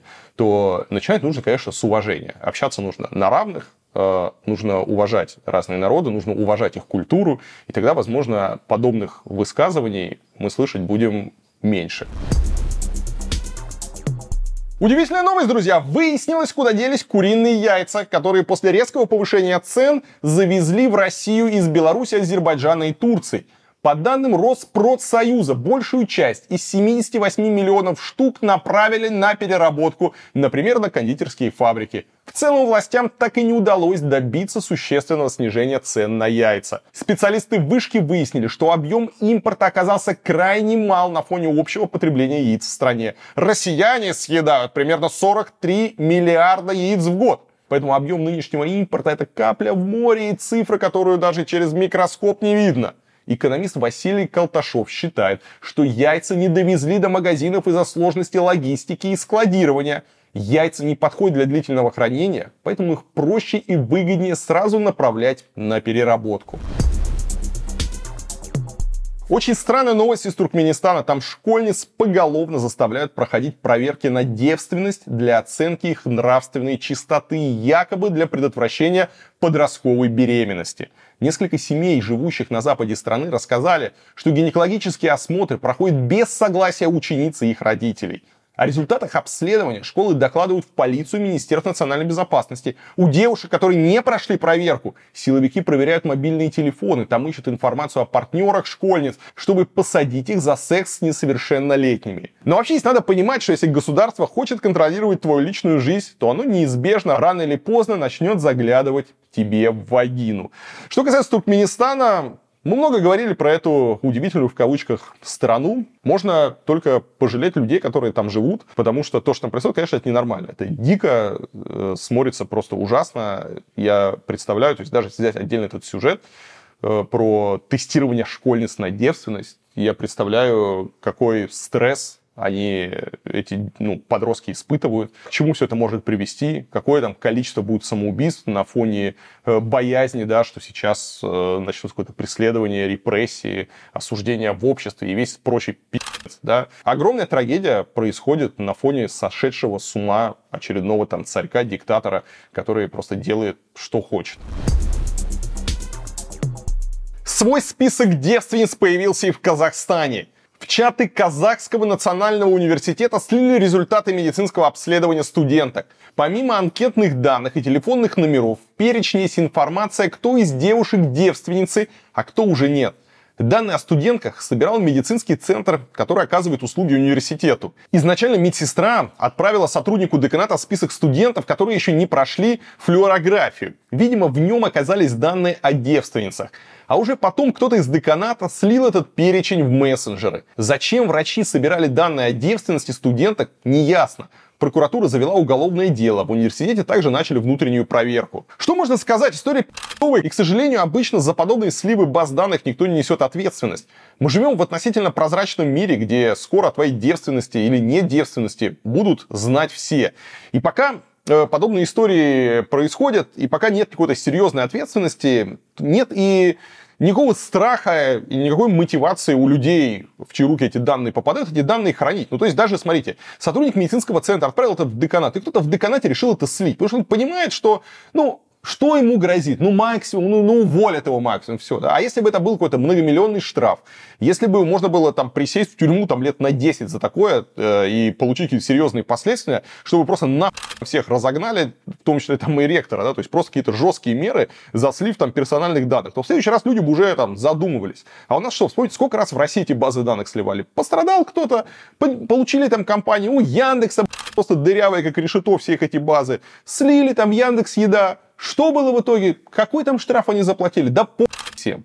Поэтому никто ни за что не отвечает. Всем по то, что потом э, этими базами пользуются мошенники, не совсем там порядочные люди, в том, что это могло привести к каким-то там трагедиям, э, семейным трагедиям, я не знаю, если там какие-то не те данные слились, э, к там возможным нападениям, поставить под угрозу жизнь и здоровье людей. Всем по Никто за это не переживает. Пока никакой нет ответственности, это дальше будет продолжаться.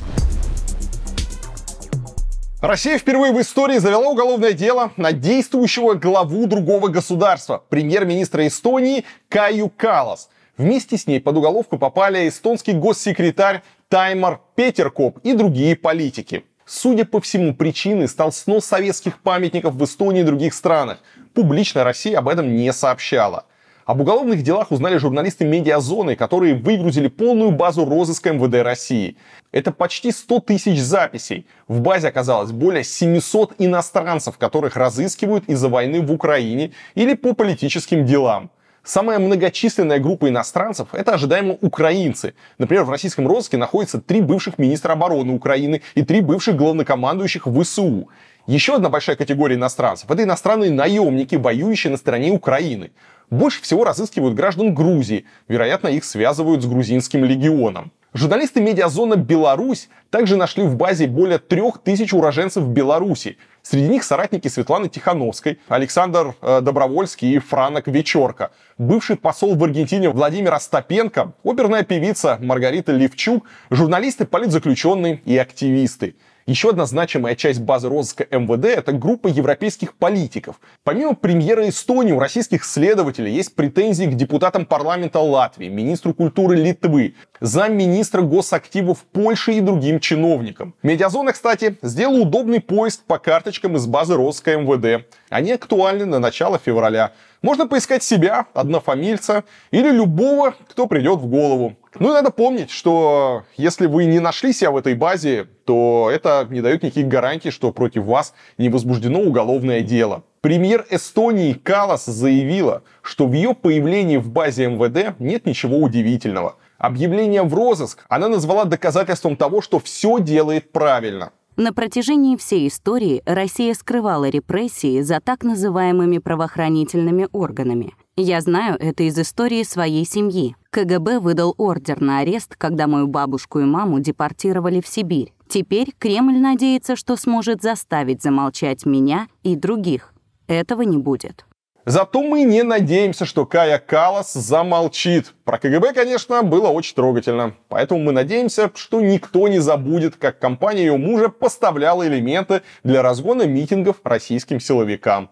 Ну а Дмитрий Песков уже объяснил розыск европейских политиков тем, что они надругались над исторической памятью. Потому что это люди, которые ответственны за решения, которые ну, фактически являются надругательством над исторической памятью. И это те люди, которые предпринимают враждебные действия по отношению и к исторической памяти, и к нашей стране. У второго украинского политика за неделю нашелся российский след. В прошлый раз это был новый главком ВСУ Сырский. Теперь советник офиса Зеленского Подоляк. Бывший российский вице-премьер Альфред Кох заявил, что брат Подоляка живет в России, якобы служит ну, или служил в КГБ, то есть ФСБ. А ты кого имеешь в виду? Подоляка? Ну, брат полковника КГБ живет в Москве. Да что ты говоришь, я этого не знал. Да уже. Подоляк признал, что российский брат у него в наличии, а вот работу на российские спецслужбы он опроверг. А, не знаю насчет КГБ, ФСБ и так далее, конечно же нет. А, второе, а, если человеку 60 лет, имеется в виду, мне 51, я должен нести ответственность за других людей. Это во-первых. Во-вторых, безусловно, безусловно, люди, которые, еще раз подчеркиваю, в Советском Союзе выбрали жить в другой стране, и я не общаюсь с людьми. Эти новости с удовольствием подхватила российская пропаганда, у которой, похоже, новая тактика коммуникации с Украиной. Сейчас вот начали дискредитировать украинских политиков тем, что у них родственники живут в России. Понятно, что Россия и Украина страны с очень близким населением, которое сильно перемешалось. Как бы от этого не страдали сейчас украинские националисты. Это, конечно, никак не дискредитирует ни Подалека, ни Сырского. После начала войны многие семьи разделились. Причем не обязательно э, которые оказались по разные стороны границы, даже в России. Э, я думаю, вы знаете там среди своих знакомых семьи, кто-то перестали общаться из-за того, что у них разные политические взгляды. И понятно, что э, там брат за брата не отвечает, сын за отца не отвечает. А когда речь идет о каких-то вообще дальних родственников, то какая разница, кто где работает, чем занимается. У людей разные пути, и э, надо судить каждого человека не по родственникам, а по его поступкам. Поэтому ничего удивительного, что у, у украинских политиков есть родственники в России, а у российских политиков есть родственники в Украине. Ничего в этом нет удивительного, э, зашкварного, криминального. Надо смотреть конкретно, чем каждый человек занимается, и спрашивать с него за эти поступки и за эти деяния. Украинская армия все же уходит из Авдеевки по воле президента Зеленского и главкома ВСУ Сырского. Хотя, возможно, это решение принято слишком поздно. В ночь на 17 февраля Сырский заявил, что приказал вывести подразделения ВСУ из города, чтобы избежать окружения и сохранить жизни солдат. По его словам, украинцы займут оборону на более выгодных рубежах. А пока они сделали все возможное для уничтожения лучших российских воинских частей. Жизнь военнослужащих – самая высокая ценность. Авдеевку мы все равно вернем, пообещал главком ВСУ.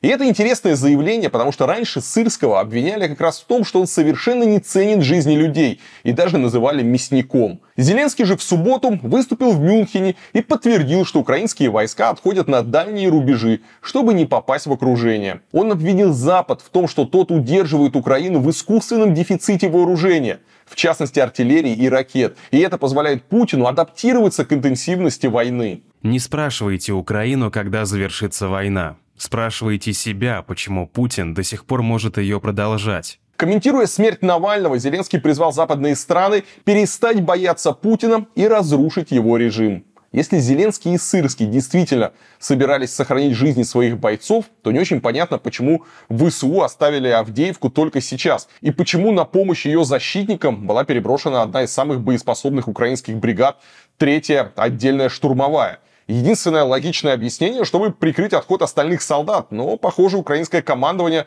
до последнего надеялось отстоять Авдеевку. Критическая ситуация для защитников города складывалась с конца прошлого года, а массированный штурм россияне начали еще осенью. Экс-главком ВСУ Залужный в декабре предупреждал, что через пару месяцев Авдеевку может ждать бахмутовский сценарий. Он также призвал не устраивать шоу или скорбь вокруг этого населенного пункта. Немецкий таблоид Bild утверждает, что Зеленский с Залужным спорили в том числе из-за судьбы города. Под Новый год президент Украины даже туда съездил. Но теперь Авдеевку пришлось отдать россиянам. Причем при его обороне ВСУ, похоже, понесли большие потери. Зеленский отказался прямо о них говорить, но заявил, что на каждого погибшего украинца приходится 7 убитых россиян. Это может быть правдой, учитывая, что ВСУ находились в обороне, а может быть преувеличением. Командующий группировкой войск Таврия, бригадный генерал Тарновский вчера сообщил, что при выходе из города несколько украинских военных попали в плен.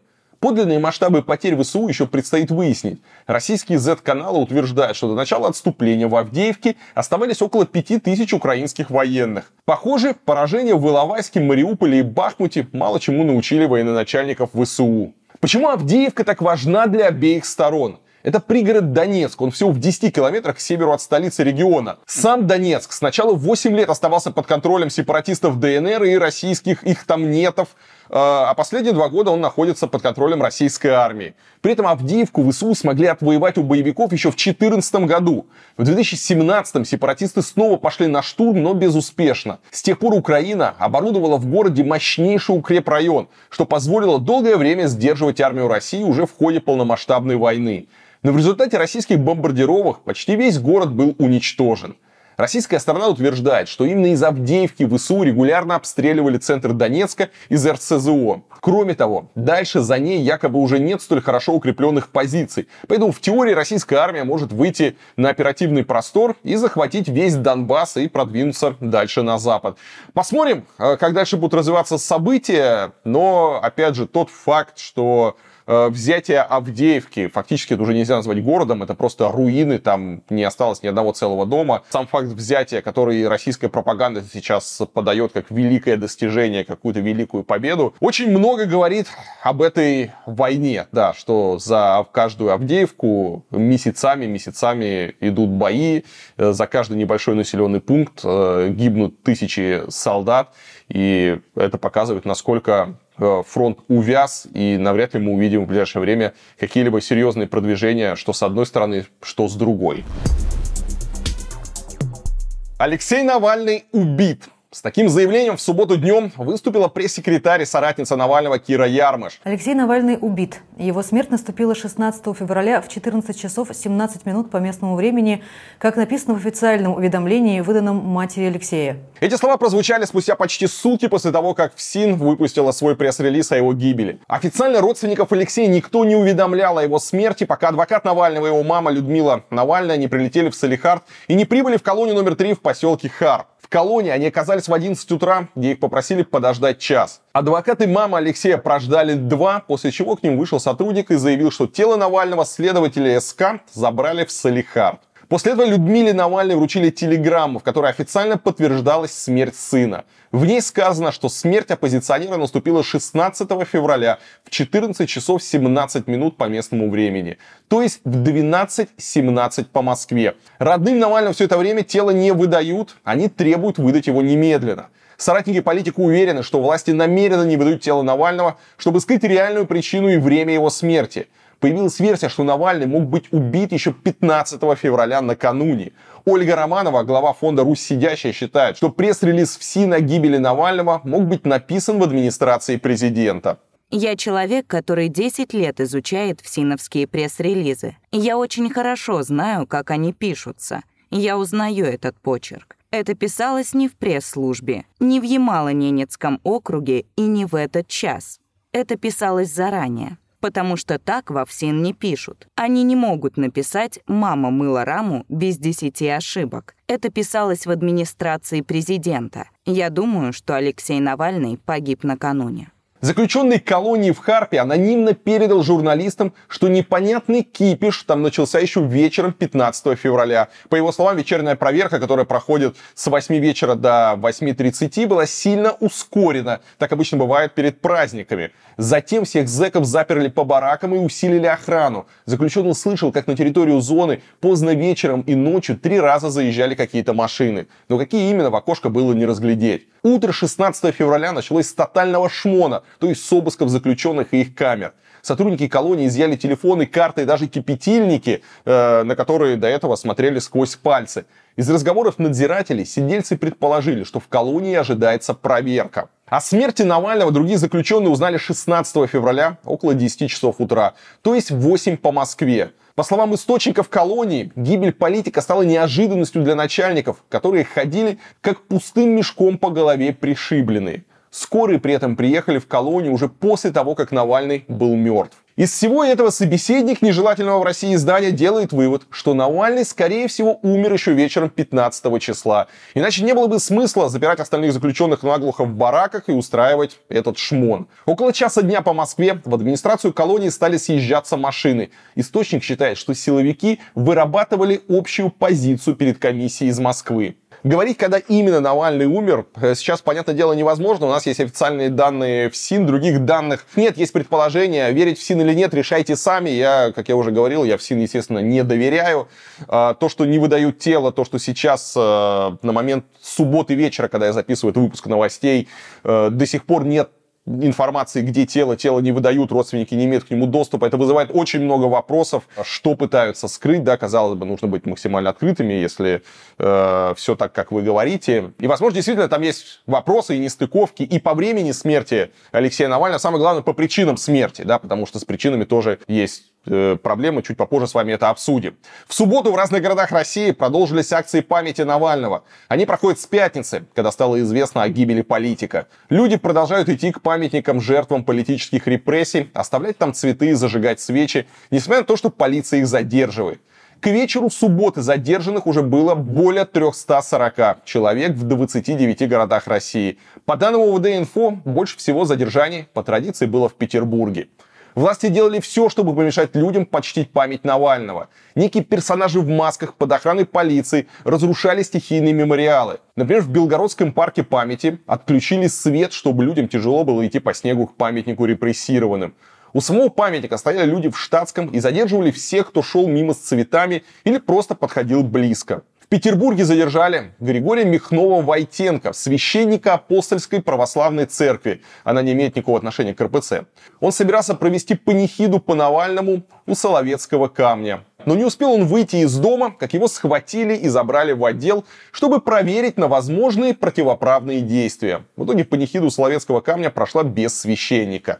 Собравшиеся там люди сами начали читать вслух молитвы. На панихиде задержали семерых человек. Также полицейские обзванивали жителей Владивостока и Екатеринбурга и грозили им последствиями, если они примут участие в акциях памяти Навального. Проректорам местных вузов было поручено угрожать наказанием студентам – Кроме того, от студентов требовали отказаться от комментариев в социальных сетях по общественно-политическим вопросам. Журналисты издания It's My City в Екатеринбурге опубликовали сообщение студентам Уральского медуниверситета от ректората. В нем говорится, что Навальный это преступник, осужденный и отбывающий наказание по решению суда. А его смерть – это возможность в очередной раз обвинить власти страны в нарушении прав человека, целенаправленном уничтожении оппозиции и протестно настроенных граждан. Смерть Навального якобы выгодна тем, кто стремится повлиять на стабильность в России, заявил ректорат. А единственная страна, для которой эта смерть невыгодна и даже вредна, это, конечно же, Россия. У стены скорби на проспекте Сахарова в Москве полицейские задерживали людей и волокли их к автозакам. Задержания сопровождались криками позор от пришедших на акцию людей. Акции памяти Навального продолжаются в разных странах. Их участники присылали фото и видео через Варламов бот в Телеграме. Опять же, если вы вдруг стали э, свидетелем каких-либо событий, присылайте фотографии, мы их опубликуем, чтобы как можно больше людей увидело, что происходит.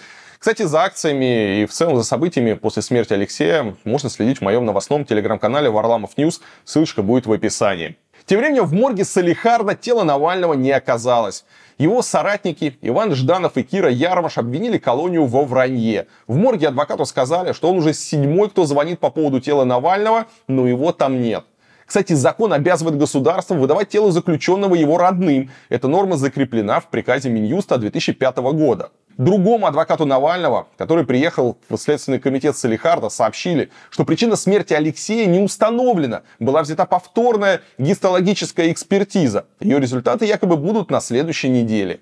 Соратники Навального считают, что первоначальная версия об оторвавшемся тромбе оказалась враньем. Когда адвокаты мамы Алексея утром приехали в колонию, им сказали, что причина его гибели – синдром внезапной смерти. Про Алексея Навального на этом канале много говорилось. Повторюсь еще раз, то, что с ним произошло, это ужасно. Конечно же, это убийство. И э, речь здесь не о том, там, какие причины смерти, внезапная смерть, там, э, сердцем что-то, еще, еще что-то. Да, нужно понимать, что э, все последние годы над Алексеем издевались. Он оказался в тюрьме по совершенно несправедливому приговору. Э, безумные сроки, безумные штрафы, наказания, попытка сломить его. Э, все это и привело тому, что Навального не стало. Он ушел от нас, он еще мог делать очень много всего полезного. Опять же, мы не обсуждаем его взгляды, сейчас не имеет никакого смысла говорить о том, хороший он был, плохой, да, вот эти вот все дежурные фразы, мы с ним были там не согласны, да, но он такой. Э, сейчас уже не имеет значения, да, сейчас э, Россия потеряла сильного политика, сильного политика, смелого человека, который вдохновлял, который был примером, который очень много сделал и в плане борьбы с коррупцией, и в плане просто подарить людям надежду и веру, что все можно изменить. Он показывал, что он не боится, он показывал на своем собственном примере, э, что такое твердость, что такое вера э, в свои какие-то идеалы, а главное готовность идти до конца за свои идеалы. Это дорогого стоит. Навальный, безусловно, герой. Он, безусловно, вписал свое имя э, в историю России. Навальный был очень крутым и бесконечно жаль, что он так рано от нас ушел. В Псковской области умер известный российский фотограф Дмитрий Марков. Об этом сообщает издание «Псковская губерния» со ссылкой на его друзей. Маркову был всего 41 год. Я лично знал Диму, мы с ним много работали, когда у меня еще был а, блог на платформе «Живой журнал», мы ездили. Дима был удивительный человек, сложно о нем говорить, потому что мы много времени с ним вместе провели, до последнего с ним общались. Это был очень талантливый человек, и это был потрясающий, небезразличный человек, не безразличный к чужому горю. Его не интересовали какие-то деньги, успехи, какие-то выставки. Он занимался трудными подростками. Он занимался таким самым социальным дном, куда обычно люди просто закрывают нос, даже туда не смотрят, э, что там творится. Он очень любил Россию, и он показывал Россию очень настоящей. Не парады, не какие-то такие парадные открытки, да, не туристические. Он показывал настоящую жизнь простых людей, бездомных, наркоманов, э, людей, у которых горе, у которых радость. Людей, которые живут в простой такой настоящей России со всеми ее горями, проблемами, травмами, э, которые живут в нищете, которые живут в безысходности, которые не унывают, живя во всем этом. Дима, я знаю, он очень многим людям помогал, он тянул их с этого социального дна. Он работал, как я уже говорил, с трудными подростками, с наркозависимыми. У него были воспитанники, были люди, которых он буквально как отец э, поднимал. Где-то получалось, где-то нет. Дима был реально очень крутым и талантливым человеком. И бесконечно жаль, что он от нас ушел. Помимо этого, он был одним из лучших российских фотографов. Он сотрудничал со многими российскими СМИ и не стеснялся показывать там свою настоящую Россию. Чего стоят хотя бы российские триколоры с котами и фунфыриками? И что интересно, свои главные снимки Марков делал не на пленку и не на зеркалку, а на камеру обычного смартфона. Это, кстати, к слову о том, да, когда люди говорят, а мне бы камеру получше, еще что-то. Человек снимал просто на обычный смартфон. Много лет. Возможно, свою самую известную фотографию Марков сделал в феврале 2021 года, после задержания на акции в поддержку Алексея Навального. Маркова доставили в УВД, где он сфотографировал силовика, сидящего под портретом Путина. Впоследствии снимок был продан на благотворительном аукционе за 2 миллиона рублей. А сейчас бы я хотел чтобы вы посмотрели некоторые его снимки. И если вы не знали этого фотографа, можете подписаться на его инстаграм. Э, там довольно большой архив его фотографий. Давайте посмотрим на работы этого очень талантливого человека, который, к сожалению, ушел от нас на этой неделе.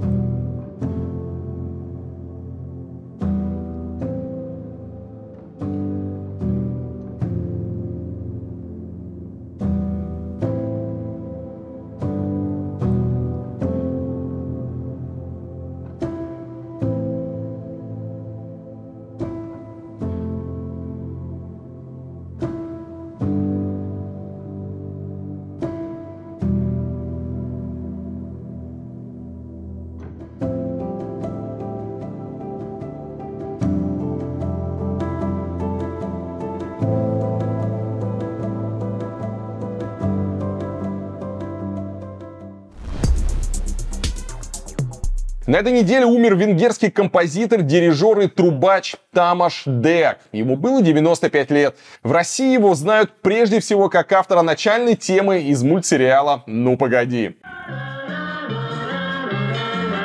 Называется она «Визиши» или «Водные лыжи». Но об этом, как и об авторстве Дека, стало известно далеко не сразу. Все дело в том, что в советские времена на союз мультфильме не очень-то задумывались об авторских правах. Если что-то модное удавалось привести из командировки по странам соцблока, это и вставляли в мультик. По легенде, для «Ну, погоди» эту песенку отобрал композитор Георгий Фиртич. А в 1967 году он якобы услышал ее на сборнике венгерской эстрады, выпущенном в Советском Союзе фирмой «Мелодия».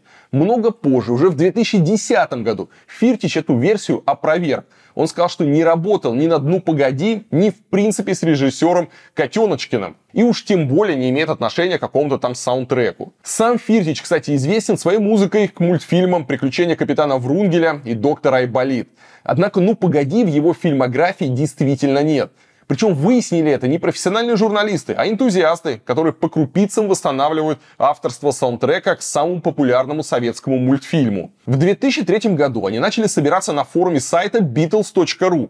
Люди самых разных возрастов и профессий принялись искать источники звуковых дорожек из «Ну, погоди». В итоге поклонники мультфильма создали целую базу данных. Именно им Фиртич рассказал, что к основной теме он отношения не имеет. Проблема только в том, что только в 16 первых сериях «Ну погоди» было использовано более 100 песен и мелодий, и лишь некоторые из них были написаны специально для мультфильма. Многие из них отбирал лично Котеночкин, который был меломаном и возил пластинки из-за границы, в том числе из США. К сожалению, в 2000 году режиссер умер, и расспросить его о том, какие песни он вставлял в мультфильмы, энтузиасты просто не успели. Некоторые композиции до сих пор остались неопознанными. Однако один из участников форума выяснил, что песенку из заставки написал именно Тамаш Деак. Эту версию расследователям подтвердили сначала на венгерском радио, а потом участники оркестра Studio 11, который и исполнил мелодию «Водные лыжи» в 60-е годы. Наконец, несколько лет назад энтузиасты узнали, что сам Дэ еще жив и смогли с ним связаться. Он не только признал авторство музыки из вступления, но и узнал вторую свою композицию из «Ну, погоди».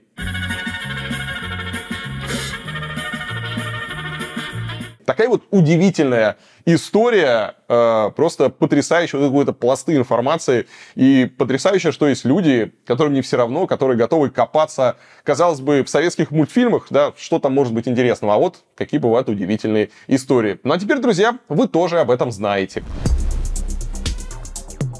Ну а Европа тем временем продолжает переживать рассвет антисемитизма. В швейцарском Давосе, этой столице глобализма, салон проката горных лыж э, отказался сдавать их, а заодно санки евреям. Владельцы салона вывесили на нем предупреждающие плакаты, причем они постарались и даже перевели их на иврит.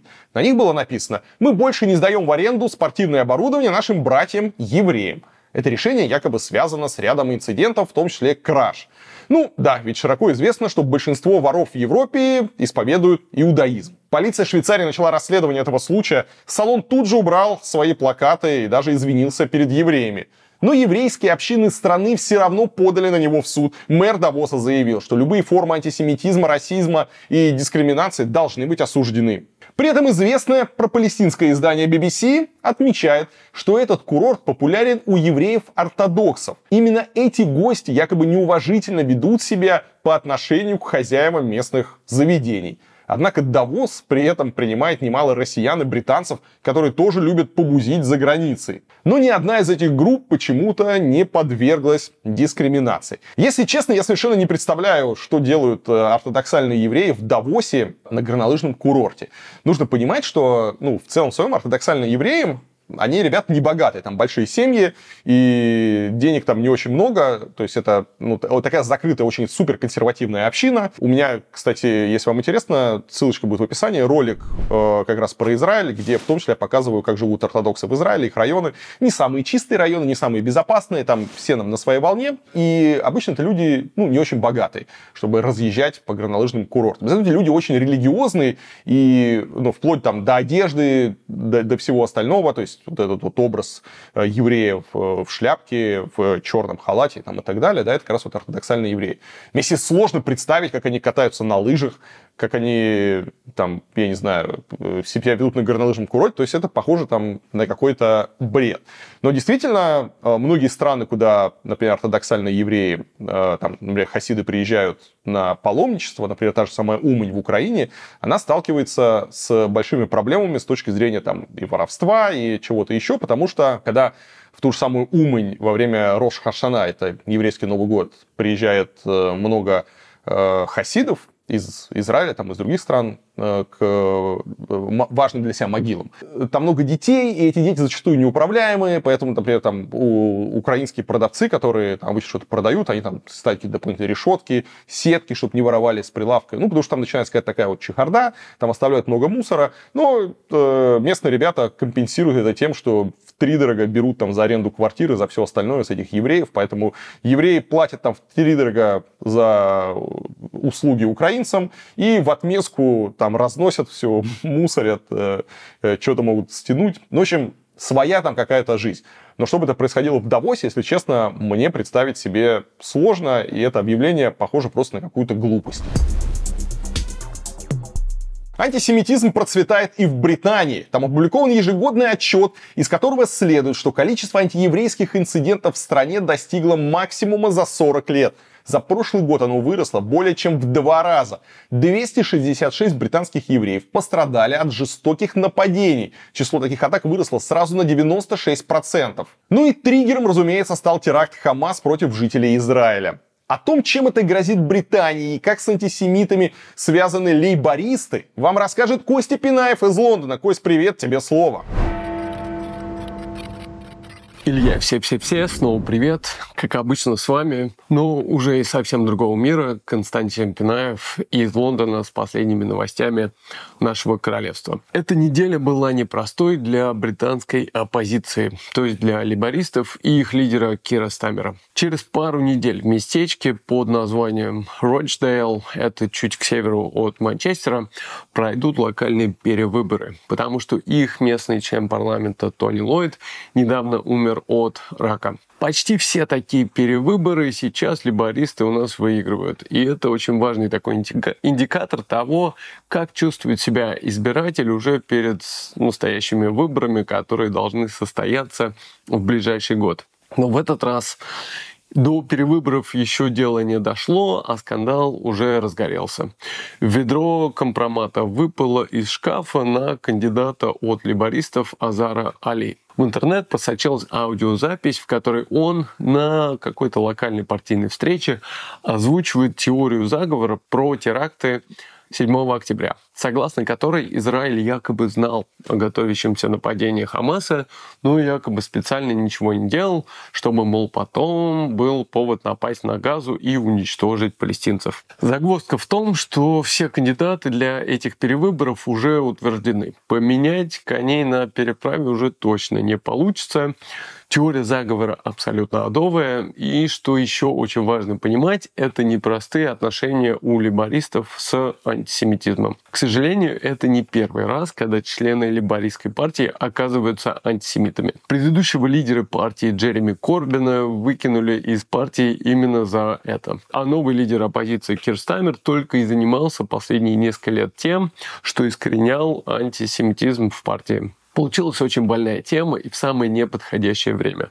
Снимать кандидата и отдавать вот это место в парламенте другим партиям тоже не хочется, поэтому либористы решили, что они кандидата оставят, но поддерживать его в предвыборной гонке не будут. А когда, если он эти выборы выиграет, то, ну, мол, посмотрим и подумаем, что с этим делать. Конфликт между Израилем и Газой все больше выливается в британскую политику. Мусульманское сообщество у нас чувствует солидарность с Палестиной, а израильское сообщество все чаще чувствует на себе рост антисемитизма в стране и слышит подобные теории заговора в свой адрес. На этой же неделе вышел у нас отчет одной еврейской благотворительной организации The Community Security Trust. В отчете говорится о том, что антисемитизм в стране достиг рекордных показателей за последние 40 лет. В частности, в нем отмечается больше 4100 антисемитских инцидентов по всей стране в 2023 году. Это у нас рекордно высокие показатели, и они почти в два раза превышают показатели 2021 года. Что не менее важно, 66% всех случаев были отмечены уже после атак 7 октября. То есть, если сравнивать периоды с теми же периодами, но в другие годы, то рост антисемитизма после 7 октября получается почти шестикратный. Еще один важный момент, который отмечает благотворительная организация, это скорость проявления антисемитизма после атак 7 октября, что говорит о том, что они не были ответом на военную реакцию Израиля, которая ну, произошла позже. Речь идет о празднованиях атак Хамаса на Израиль. В отчете говорится, что в 2023 году было зарегистрировано 3328 кейсов оскорблений, 305 случаев угроз, 266 нападений, 182 примера порчи имущества или актов осквернения, а также 22 случая распространения антисемитской литературы. Организация также отметила, что рост антисемитизма наблюдается в том числе у молодого поколения. 369 кейсов приходится на тех, кому младше 18 лет. Министр внутренних дел Джеймс Клеверли сказал, что правительство принимает серьезные меры для борьбы с этим ростом антисемитизма. В частности, выделяются дополнительные силы для охраны еврейских школ, мест и районов. Такие новости. До следующей недели. Пока-пока.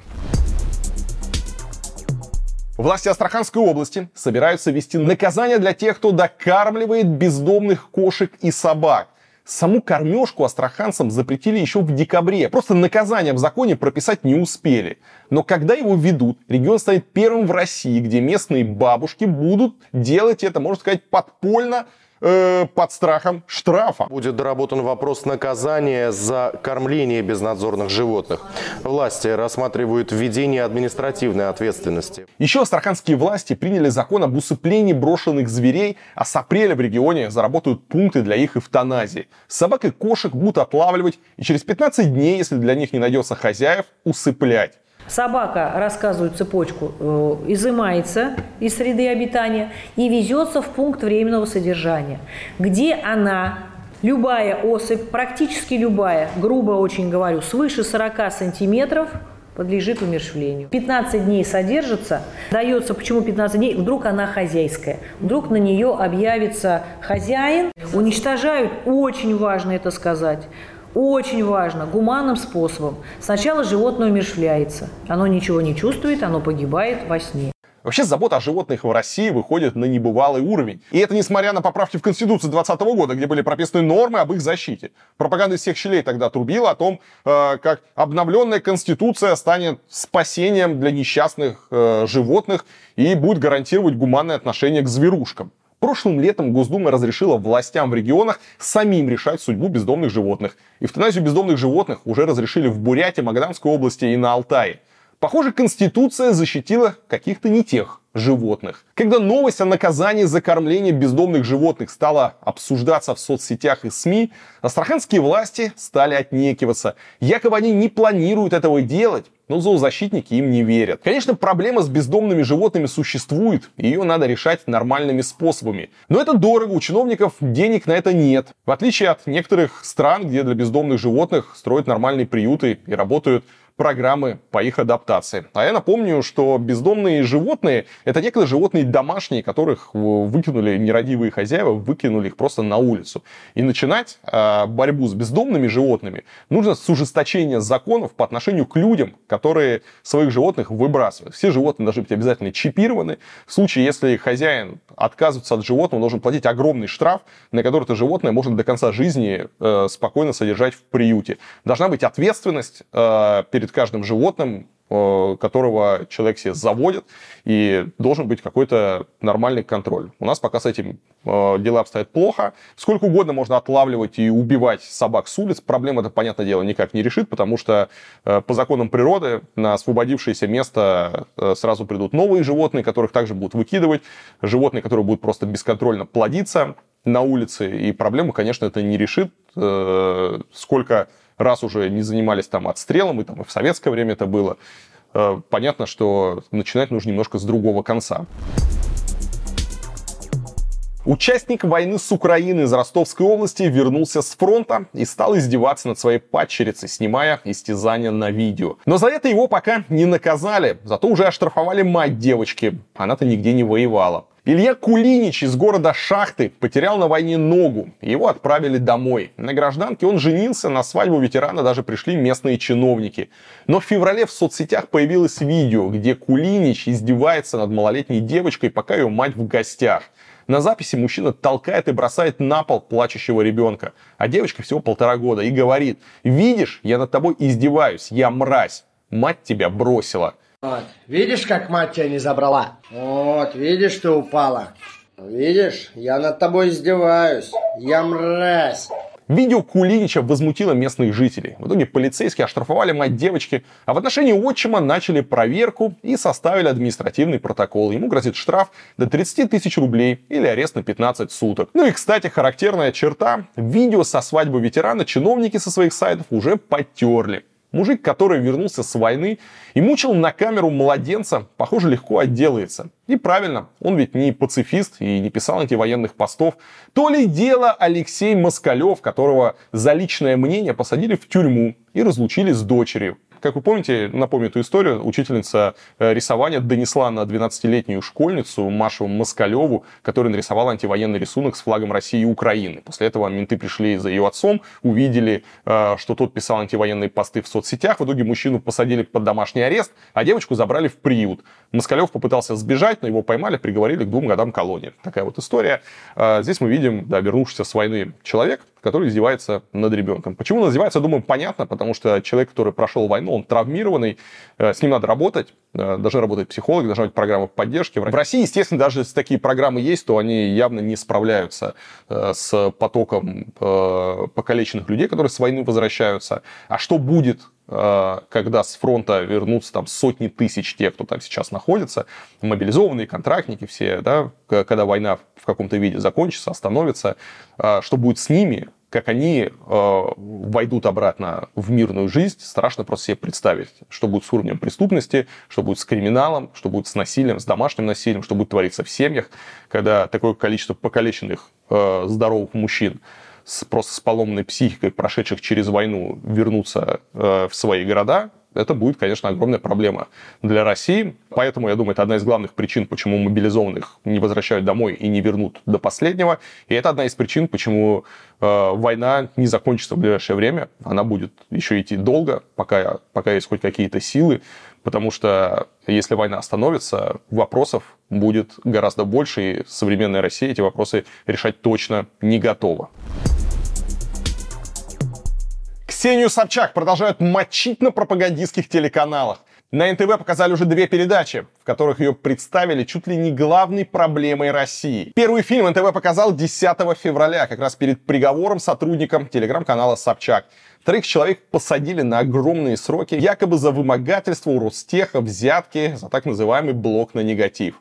Пропаганда обвинила Собчак в том, что та вышла сухой из воды – хотя тоже могла оказаться за решеткой. Коммерческого директора компании «Гламурной блондинки» Кирилла Суханова, а также журналистов Арианы Романовского и Тамерлана Бегаева обвиняют в вымогательстве 11 миллионов рублей.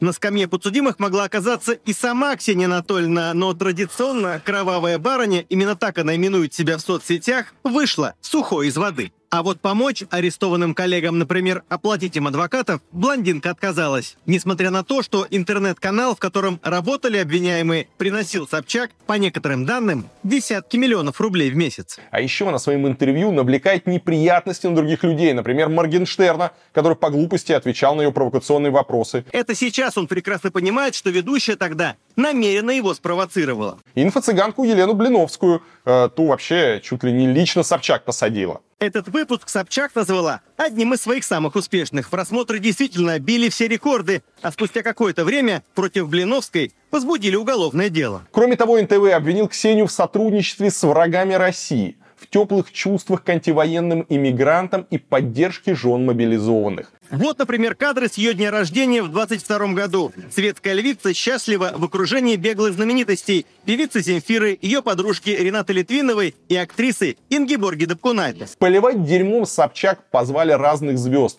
Например, о своей обиде рассказала Вика Цыганова, ведь Собчак обратила внимание на туфли Шанель за тысячу долларов на ногах Z-певицы. В них Цыганова давала интервью Юрию Дудю, в котором уверяла всех в своей русскости и патриотичности. Певица Вика Цыганова – одна из тех, кто очень активно поддерживает российских бойцов. Не раз была в зоне спецоперации, о чем рассказала во время интервью журналисту и на агенту Юрию Дудю. Я была на войне, Юра. Чего хочешь еще? Много раз. В отличие от тебя. Юр. И отличие тех, кто пишет или троллит меня. Собчак и тут не упустила возможность вставить свои пять копеек. Суть разговора ей, в принципе, была неинтересна. Она обратила внимание лишь на туфли Вики Цыгановой. Второй фильм с ведрами помоев на Собчак вышел на следующий день. Там она описывается как одиозный персонаж, который вызывает антипатию и раздражение у самых разных людей. Ее называют живущей на показ попрыгуньей стрекозой, блондинкой в шоколаде, со связями во власти и соучастницей светских и политических скандалов. Пропагандисты набросились на Собчак за то, что крушение российского самолета Ил-76 под Белгородом она на своих ресурсах назвала просто катастрофой. О теракте против нашего Ил-76 с пленными ВСУшниками на таких ресурсах сообщали просто. Упал военно-транспортный самолет со ссылкой на неназванного собеседника. Якобы упал рядом со школой. А это ложь. А обстрелы Белгорода и Донецка представила как безымянные. Аффилированные Собчак телеграм-каналы сообщали как о безымянных обстрелах. Наконец ее обвинили в сочувствии Дарьи Треповой, которую осудили за убийство Z-блогера Владлена Татарского. После этого Собчак вставила свои пять копеек про приговор убийцы Владлена Татарского. Язык повернулся даже выразить сочувствие террористке. Потом авторы передачи обратились к биографии отца Ксении, Анатолия Собчака, э, бывшего начальника Путина. Она якобы недостойна его фамилии, потому что сам Собчак в 92 году заявил, что Украина должна добровольно вернуть России Одессу, Крым, Херсон и Донбасс. Отдельное внимание НТВ уделили имуществу журналистки в Индонезии и Эмиратах. К осуждению снова привлекли ручных звезд, даже Анастасию Волочкову. Было или не было, но с тех самых пор Волочкова влачит тяжкую ношу постоянной и перманентной жертвы светской львицы. Ну, это была ее просто вот такая зависть к тому, что она никто, ничто звать никак, и чисто тусовщица, а я балерина. В ответ на атаку пропагандистов Собчак написала два поста. Она попыталась высмеять фильм НТВ, но выглядело это скорее как оправдание. Второй фильм, по словам Собчак, это вообще отчаянная натяжка совы на глобус и фантазии в стиле экспресс-газеты.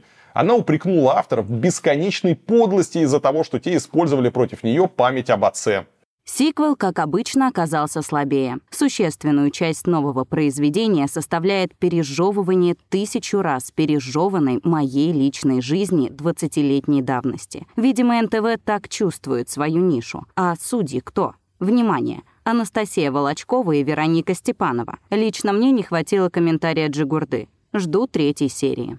Собчак отметила, что буйную радость пропагандисты испытали, когда нашли главное доказательство ее за украинство. Это фото в желто-синем купальнике в ее посте за 2018 год. Она пообещала подать на НТВ в суд за клевету и воровство материалов из соцсетей. Посмотрим, что, э, как это случится. Но самое интересное во всех этих разоблачений НТВ, когда ты э, за ними наблюдаешь, да, как умело они обходят тему Путина, да, потому что мы знаем, что многие ребята, высказывающие претензии к Ксении Анатольевне, они всегда говорят, что, мол, ты как-то связана с Путиным, там, крестница, не крестница, неважно, у тебя есть там защита, именно поэтому ты делаешь то, что делаешь, и позволяешь себе вот э, то, что другие себе позволить не могут, да, что вот Путин тот человек, который тебя защищает. Естественно, на НТВ ни слова про Путина в этом контексте сказано не было. Что можно сказать? Понятно, что времена изменились, и даже если какая-то у Ксении Собчак была защита, то навряд ли она будет работать э, и дальше. И переживаю я, конечно, не за Ксению Собчак. Она сама, э, я думаю, выпутается из всех своих проблем и их решит. Переживаю за ее редакцию, которая находится в Москве, о чем неоднократно Ксения Собчак говорила. Э, ребят, которые на нее работают, там, периодически задерживают на каких-то акциях. Э, я не знаю, какие у нее с этими людьми отношения, но учитывая, что некоторых ее бывших сотрудников просто по беспределу, абсолютному беспределу посадили там на огромные сроки, там 7 плюс лет. Мне кажется, самое время подумать, если не о своей безопасности, то о безопасности своих сотрудников. А что случилось, если вы просто пропустили историю? Э, коммерческого директора Собчак Кирилла Суханова приговорили к семи с половиной годам колонии строгого режима. Ну и другим э, ее сотрудникам, бывшему главреду журнала «Татлер» Ариану Романовскому и бывшему журналисту Life Тамерлану Бегаеву назначили по 7 лет. Всех троих признали виновными в вымогательстве 11 миллионов рублей у главы госкорпорации Ростех Сергея Чемизова. Якобы они вымогали деньги за блок на негатив, о нем в телеграм-канале «Тушите свет». Собчак назвала решение суда более чем несправедливым. По ее словам, она выполнила некие договоренности в обмен на смягчение приговора. Какие договоренности и с кем именно Ксения выполнила, не уточнила, но видно, что эти договоренности не работают. Борису Кагарлицкому изменили приговор со штрафа на 5 лет колонии. Социолога обвиняли по статье об оправдании терроризма из-за высказывания о взрыве на Крымском мосту. Дело было возбуждено после доноса на ролик под названием «Взрывное поздравление кота Мостика». По словам защиты Кагарлицкого, он нес юмористический посыл и критический анализ в разрешенной терминологии государства. Борис Кагарлицкий пояснял, что это видео 10 месяцев висело на YouTube-канале Рапкор, и к нему ни у кого не было никаких претензий. Он заявил, что выступает категорически против терроризма и не стал бы портить свою репутацию. Я считаю, что говорить о проблемах моей страны – это мой долг. В моих действиях никогда не было намерения нанести вред своей стране. В декабре суд признал Кагарлицкого виновным и приговорил его к штрафу в 600 тысяч рублей. Но прокурор подал апелляцию из-за чрезмерной мягкости приговора. И на воле социолог побыл недолго. На апелляцию он пришел сам, а из зала суда его увезли уже под конвоем. Публицист сказал журналистам, что не падает духом и будет собирать материалы для новых книг. Ну а прокомментировать ужесточение приговора Борису Кагарлицкому для вас хочет Олег Кашин. Привет, Илья. Когда какого-нибудь человека, знаменитого или нет, сажают в тюрьму, важное значение имеет международная компания поддержки. Ну, мы помним, да, там международная амнистия, какие-то правозащитные организации, медиа пишут о том, что вот посадили ни за что политзаключенный, и обычно это не срабатывает. История Бориса Кагарлицкого в нашем, по крайней мере, в нашей плоскости российской, когда голоса из-за границы ни на что не влияет, история Бориса Кагарлицкого выглядела счастливым исключением. Он действительно знаменитый, пишут социолог, но на самом деле скорее мыслитель-марксист, человек с еще советским бэкграундом, советский диссидент, успевший посидеть при Брежневе и Андропове. Его также стали защищать те люди, которые его имя услышали не в момент ареста, а знали раньше, да, и это влияет. Все левые какие-то активисты, ученые из Европы, стран Латинской Америки и так далее. И вот, да, соприкосновение с э, третьим миром, как его раньше называли, с теми странами, которые сегодня у нас называются то БРИКС, то, то глобальный юг, оно сработало, да, Владимира Путина, человек из Южной, по-моему, Африки, спрашивал на Валдайском форуме, и Путин сказал, что надо разбираться. Президент Бразилии Лула звонил Путину, известный левак, опять же, возглавивший Бразилию, звонил Путину, и вроде бы как бы тоже это помогло. И вот челюсти системы разжались, Борис Кагарлицкий с большим, но, в общем, все равно символическим штрафом отпущен на свободу. И когда мы за неделю до его нового ареста разговаривали у меня на стриме, даже в мыслях не было спросить, а вы не допускаете, что вас посадят еще раз? Конечно, не посадят, ведь действительно Путин, окей, под международным давлением каким-никаким, но принял решение.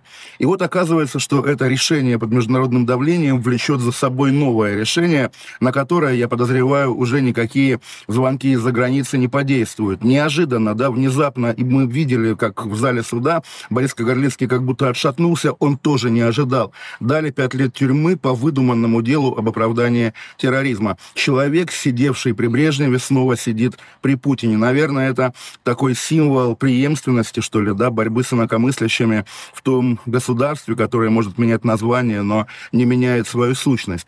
Эта неделя, которая началась с э, кошмарных приговоров сотрудникам Ксении Собчак, а закончилась убийством Алексея Навального, вот где-то между находится пожилой и знаменитый ученый Кагарлицкий, которого отправили в тюрьму просто чтобы отправить, да, просто чтобы люди, для которых он важен, поняли, что э, на страну обрушился, ну, действительно, вот уже какой-то такой, не скажешь, ведь 37-й год, тем более, ну, не расстреливают же пока, по крайней мере, но обрушился мрак. И вот это ощущение мрака, наверное, и есть та цель, которую государство сознательно преследует, сажая по какому-то загадочному, секретному, очевидно, списку людей. Свободу Борису Кагарлицкому, я надеюсь, что он выйдет на свободу, ну, по крайней мере, раньше тех пяти лет, которые ему присудили, выйдет живым и здоровым. Но, конечно, вот страна, да, ситуация в стране меняется с каждой минутой. Вчера Кагарлицкий гладил кота на моем стриме, своего кота.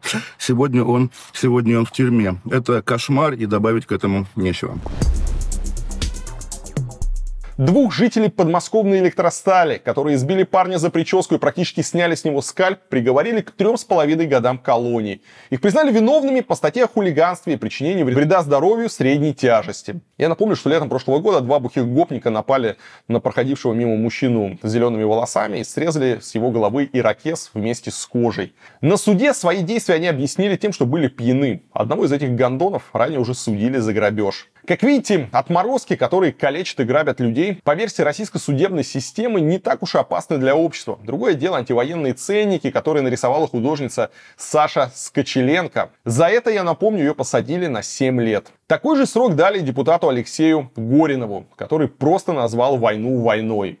Ну и свежие приговоры, о которых мы только что говорили. Пять лет социологу Кагарлицкому за мнение про Крымский мост – и дикие сроки соратникам Собчак за якобы блок на негатив для Ростеха. Школьникам из Улан-Удэ на занятии по патриотическому воспитанию вручили флаг ЧВК «Вагнер», на котором написано «Ничего личного, нам заплатили». Перед учениками восьмых и девятых классов и кадетами-шестиклассниками выступили ветераны боевого братства и четыре наемника ЧВК «Вагнер». Детям не назвали их имена, только позывные Арман, Галсон, Гани и Драуклан Спик. Все трое на протяжении всего урока прятали от детей лица под масками и балаклавами. Наемники отвечали на вопросы детей, фотографировались, а в конце подарили им флаг с надписью «Ничего личного, нам заплатили». На камеру вагнеровцы показывали жест джамба из оттопыренных пальцев. Такое они использовали во время жестоких убийств в Сирии. Алкоголики, бомжи, бичи, зэки. Так красноярский депутат-единорос Вячеслав Дюков назвал россиян, которые заключают контракты на войну с Украиной. 14 февраля глава железнодорожного района э, Красноярска Юлий Савчук отчитался о своей работе за прошлый год. Депутат Дюков спросил у него, а как вообще в районе идет набор контрактиков? Он посетовал, что выполнение плана затрудняется, потому что на войну идет мало спортсменов, детей, людей от 18 до 27 лет. Зато алкоголики, бомжи, бичи, зэки и так далее идут охотно. В ответ Савчук пожаловался, что отправка на войну арестованных в СИЗО не засчитывается при выполнении плана. Мы в этом году 58 человек отправили, а нам их просто не засчитали. Поэтому чиновники стараются работать с предприятиями и судебными приставами. Те докладывают, где у них должники и кто еще не устроился на работу. Позже Дюков извинился за то, что допустил высказывания, которые не соответствуют действительности. Он попросил снять с него полномочия и заявил, что собирается уехать на так называемую СВО. Вот так вот чиновники, можно сказать, своими телами э, готовы выполнять э, поставленный Родиной план. Днем 15 февраля Белгород подвергся очередной ракетной атаке, судя по всему, со стороны Украины. Пострадали торговый центр, жилые дома, погибли 7 человек. Один из них годовалый ребенок, еще 19 э, человек, в том числе дети, были ранены. Минобороны России утверждает, что ВСУ нанесли удар по Белгородской области из РСЗО «Вампир». Российские силы ПВО якобы сбили 14 снарядов Часть ракеты и их обломков упала на Белгородские улицы. Перед воздушной атакой власти Белгорода предупреждали о ракетной опасности, но жители города жаловались, что такие оповещения приходят слишком поздно, поэтому те, кого сирена застала на улице, просто не успевают прятаться. После начала войны в Украине прифронтовой Белгород регулярно подвергается обстрелами. За два года в регионе погибли более 100 мирных жителей. Больше всего жизни унес ракетный удар по Белгороду 30 декабря. Тогда, я напомню, погибли 25 человек – Ранения получили более 100. Обстрел произошел на следующий день после того, как российская армия нанесла массированный удар по Украине. Перед нынешней атакой на Белгород Минобороны России также сообщила об ударах по Украине. Пострадали Киевская, Львовская и Запорожские области. На следующий день после обстрела Белгорода военный пропагандист Евгений Поддубный заявил, что Россия якобы уничтожила тот самый расчет вампиров. Никаких доказательств он, конечно, не привел. Ужасная трагедия, когда погибают мирные люди, что со стороны Украины, что со стороны России. Это, к сожалению, вот эти вот черные страницы войны. Если кому-то кажется, что война это здорово, хорошо, что сейчас кто-то кого-то там победит, нет. Э, много раз мы это уже обсуждали, говорили. Война это горе, боль, разрушение. И никогда это не бывает только с одной стороны. Обязательно это прилетает и в ответку.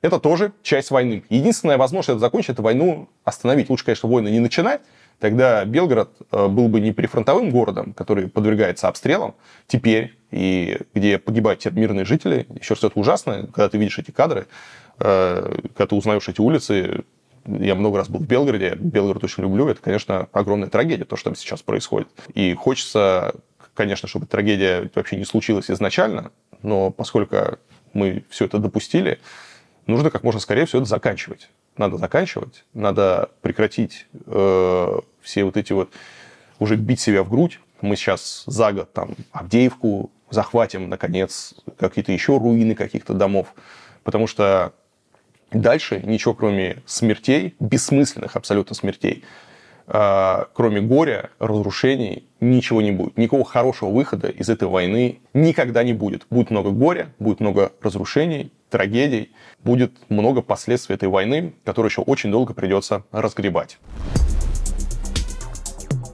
Просто удивительная новость, друзья. Из Севастополя там была задержана яхта стоимостью 30 миллионов рублей. Э, казалось бы, что случилось? Какой-то олигарх яхточку под санкциями, может быть, Байден к нам заплыл? Нет, эту яхту российские туристы пять лет назад спили на Карибах. Об этом сообщает РИА Новости со ссылкой на Федеральную таможенную службу.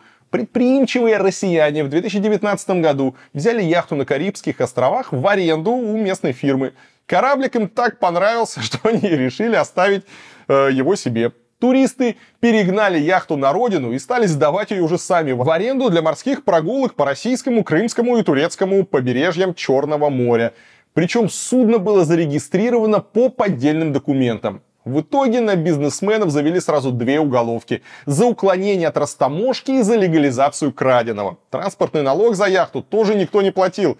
И за нее набежало уже 8 миллионов рублей долга. Такая вот удивительная история. Глава Миноборнауки Валерий Фальков решил толкнуть помпезную речь в честь 300-летия Российской Академии Наук. В своем обращении он рассказал, как наши космические корабли бороздят просторы Вселенной и как полнится талантами земля русская. А в подтверждение своим словам он перечислил россиян-лауреатов Нобелевской премии. Среди ученых, которые действительно были удостоены премии, в речи Фалькова вдруг появился физиолог э, Сеченов и химик Бутлеров, э, хотя они никогда Нобелевку не получали, несмотря на безусловные заслуги перед мировой наукой. Гордость России составляют наши Нобелевские лауреаты Сеченов, Бутлеров, Конторович и многие другие. Это видео почти сутки провисело в соцсетях нескольких вузов, пока ошибка министра образования не была обнаружена. В общем, что можно сказать? Вот что бывает, когда поручаешь писать речи нейросети. А я уверен, эту речь писала нейросеть. Ну, понятно, что он, скорее всего, поручил это своим секретарям. Секретари, недолго думая, зашли в какой-нибудь чат GPT. Чат GPT написал им эту э, историю. Ну и получилось то, что получилось. Потому что когда пишет живой человек, он как-то перепроверяет факты, ну и немножко э, повнимательнее работает. А нейросеть, э, ну, если кто понимает там технологии, она не перепроверяет некоторую информацию, она как вот э, пытается соткать какую-то картинку, такую очень складную, хорошую, похожую, но невнимательно следит за деталями. Поэтому, если вы пользуетесь нейросетями, обязательно перепроверяйте информацию, которую вам тот же самый чат GPT готовит. Могут в список нобелевских лауреатов закрасться те, кто Э, Нобелевку так и не получал. То же самое, например, на картинках, да, которую нейросеть генерирует. На первый взгляд какая-то красивая картинка, начинаешь присматриваться, а там где-нибудь там 6 пальцев, например. Ну, понятно, что человек навряд ли нарисует 6 пальцев, потому что все мы знаем. Но нейросеть, еще раз, она пытается ткать какой-то вот красивый, привлекательный образ, э, не всегда понимая в деталях. Так что надо самому писать свои речи, и не будет тогда таких провалов. Особенно если ты министр оборнауки. Помощник президента Владимир Мединский предложил откинуть полумеры и просто скопировать Википедию на портал знания Вики. Э, ну, чтобы не плодить сущности. Мне кажется, сейчас время не созидать контент новый с нуля. Это сложно догонять. Агрегировать и использовать чужой контент, скопипастить всю эту Википедию, да и все. Ну и что? Как говорится, не можешь срать, не мучай жопу. На этом несчастном портале, русском ответе в Википедии, сейчас еле набирается 22 тысячи статей, в то время как на самой Википедии 70 миллионов русскоязычных материалов. Надо только подправить э, в них некоторую неугодную партии информацию и готово. Вот, по словам самого Мединского, лишь 1% статей на оригинальной Википедии это вражеская клевета. А все остальное вполне годится, чтобы спи и оставить без изменений. А, это все, конечно, охуенно. Проблема только в том, что Википедия это живой организм. Она собрала внутри себя просто гигантское комьюнити, э, которое постоянно следит за обновлениями информации, статьи там всегда более-менее актуальные. И скопировать это сообщество не получится. То есть можно скопировать результат труда этого сообщества, можно ну, просто все это дело спить. Но дальше Википедия, она продолжит жить, а у вас просто будет мертвая копия, мертвый слепок на момент, когда вы это все дело спите. Понятно, что пользоваться ей будет невозможно, э, она моментально начнет устаревать, и люди все равно будут обращаться к оригиналу. И единственное в этой новости, что интересно, э, это то, сколько денег Мединский собрался спить на проекте «Спить Википедию». Эта неделя была, конечно, по-настоящему черной в плане смертей. В Кении на этой неделе в ДТП погиб мировой рекордсмен-марафонец Кельвин Киптум. В его машине было три человека, в том числе тренер спортсмена, а также некая женщина. Двое мужчин в результате аварии погибли на месте, а женщина с тяжелыми травмами попала в больницу. За рулем был сам Киптум. Он был восходящей звездой спорта. В прошлом году в Чикаго он поставил мировой рекорд, пробежав 42 километра 195 метров за 2 часа и 35 секунд. Тогда ему удалось обойти своего соотечественника, кенийца Элиуда Кипчоги. Он считается одним из величайших марафонцев в мире и был рекордсменом. Ну а в прошлом году Киптум установил еще и рекорд трассы на лондонском марафоне. В марафон Киптум пришел совсем недавно. Впервые он полностью пробежал дистанцию в 22 году в Валенсии. Еще на прошлой неделе команда Киптума сделала смелое заявление, будто он готов пробежать марафонскую дистанцию менее чем за 2 часа. Такого результата пока не достигал никто. Здесь есть э, ну, такая небольшая интересная история. Считается, что физический человек не может выбежать марафон а, из двух часов, что не родился еще такой атлет, кто это сделает без каких-то допингов и всякого читерства. А, из двух часов, кстати, Кипчоги выбегал, но он использовал пейсеров не по марафонским правилам. Пейсеры — это а, люди, которые вокруг тебя бегут, поддерживают твой темп, а заодно создают тебе, когда их так много вокруг тебя бежит, а, создают вокруг тебя такую как аэродинамическую, не знаю, как защиту, то есть снижает твое сопротивление воздуха, и он менял этих пейсеров, что запрещено правилами, поэтому его рекорд э, официально не был засчитан, хотя, ну, фактически он выбежал марафон из двух часов. Ужасная трагедия для мира спорта. Хорошая новость из России. У нас количество храмов превысило количество школ. Еще в 22 году на 42 тысячи церквей и мечетей приходилось около 40 тысяч учебных заведений. Об этой потрясающей новости, ссылаясь на Росстат, РПЦ Духовное управление мусульман России в своем блоге написал депутат от КПРФ Олег Смолин. По его словам, такая тенденция сохраняется последние 10 лет – ну и в тот же день эта запись была удалена из блога депутата, хотя на нее успели сослаться некоторые СМИ. В эти данные, впрочем, легко поверить, и дело не только в закрытии сельских школ в России. Несколько лет назад многие школы объединили в большие кластеры, а РПЦ не только строит новые храмы, но и получила ряд церквей, которые принадлежали украинской епархии. США заявили, что Россия намерена разместить ядерное оружие в космосе. Об этом телеканалу ABC News сообщили источники в американском Конгрессе.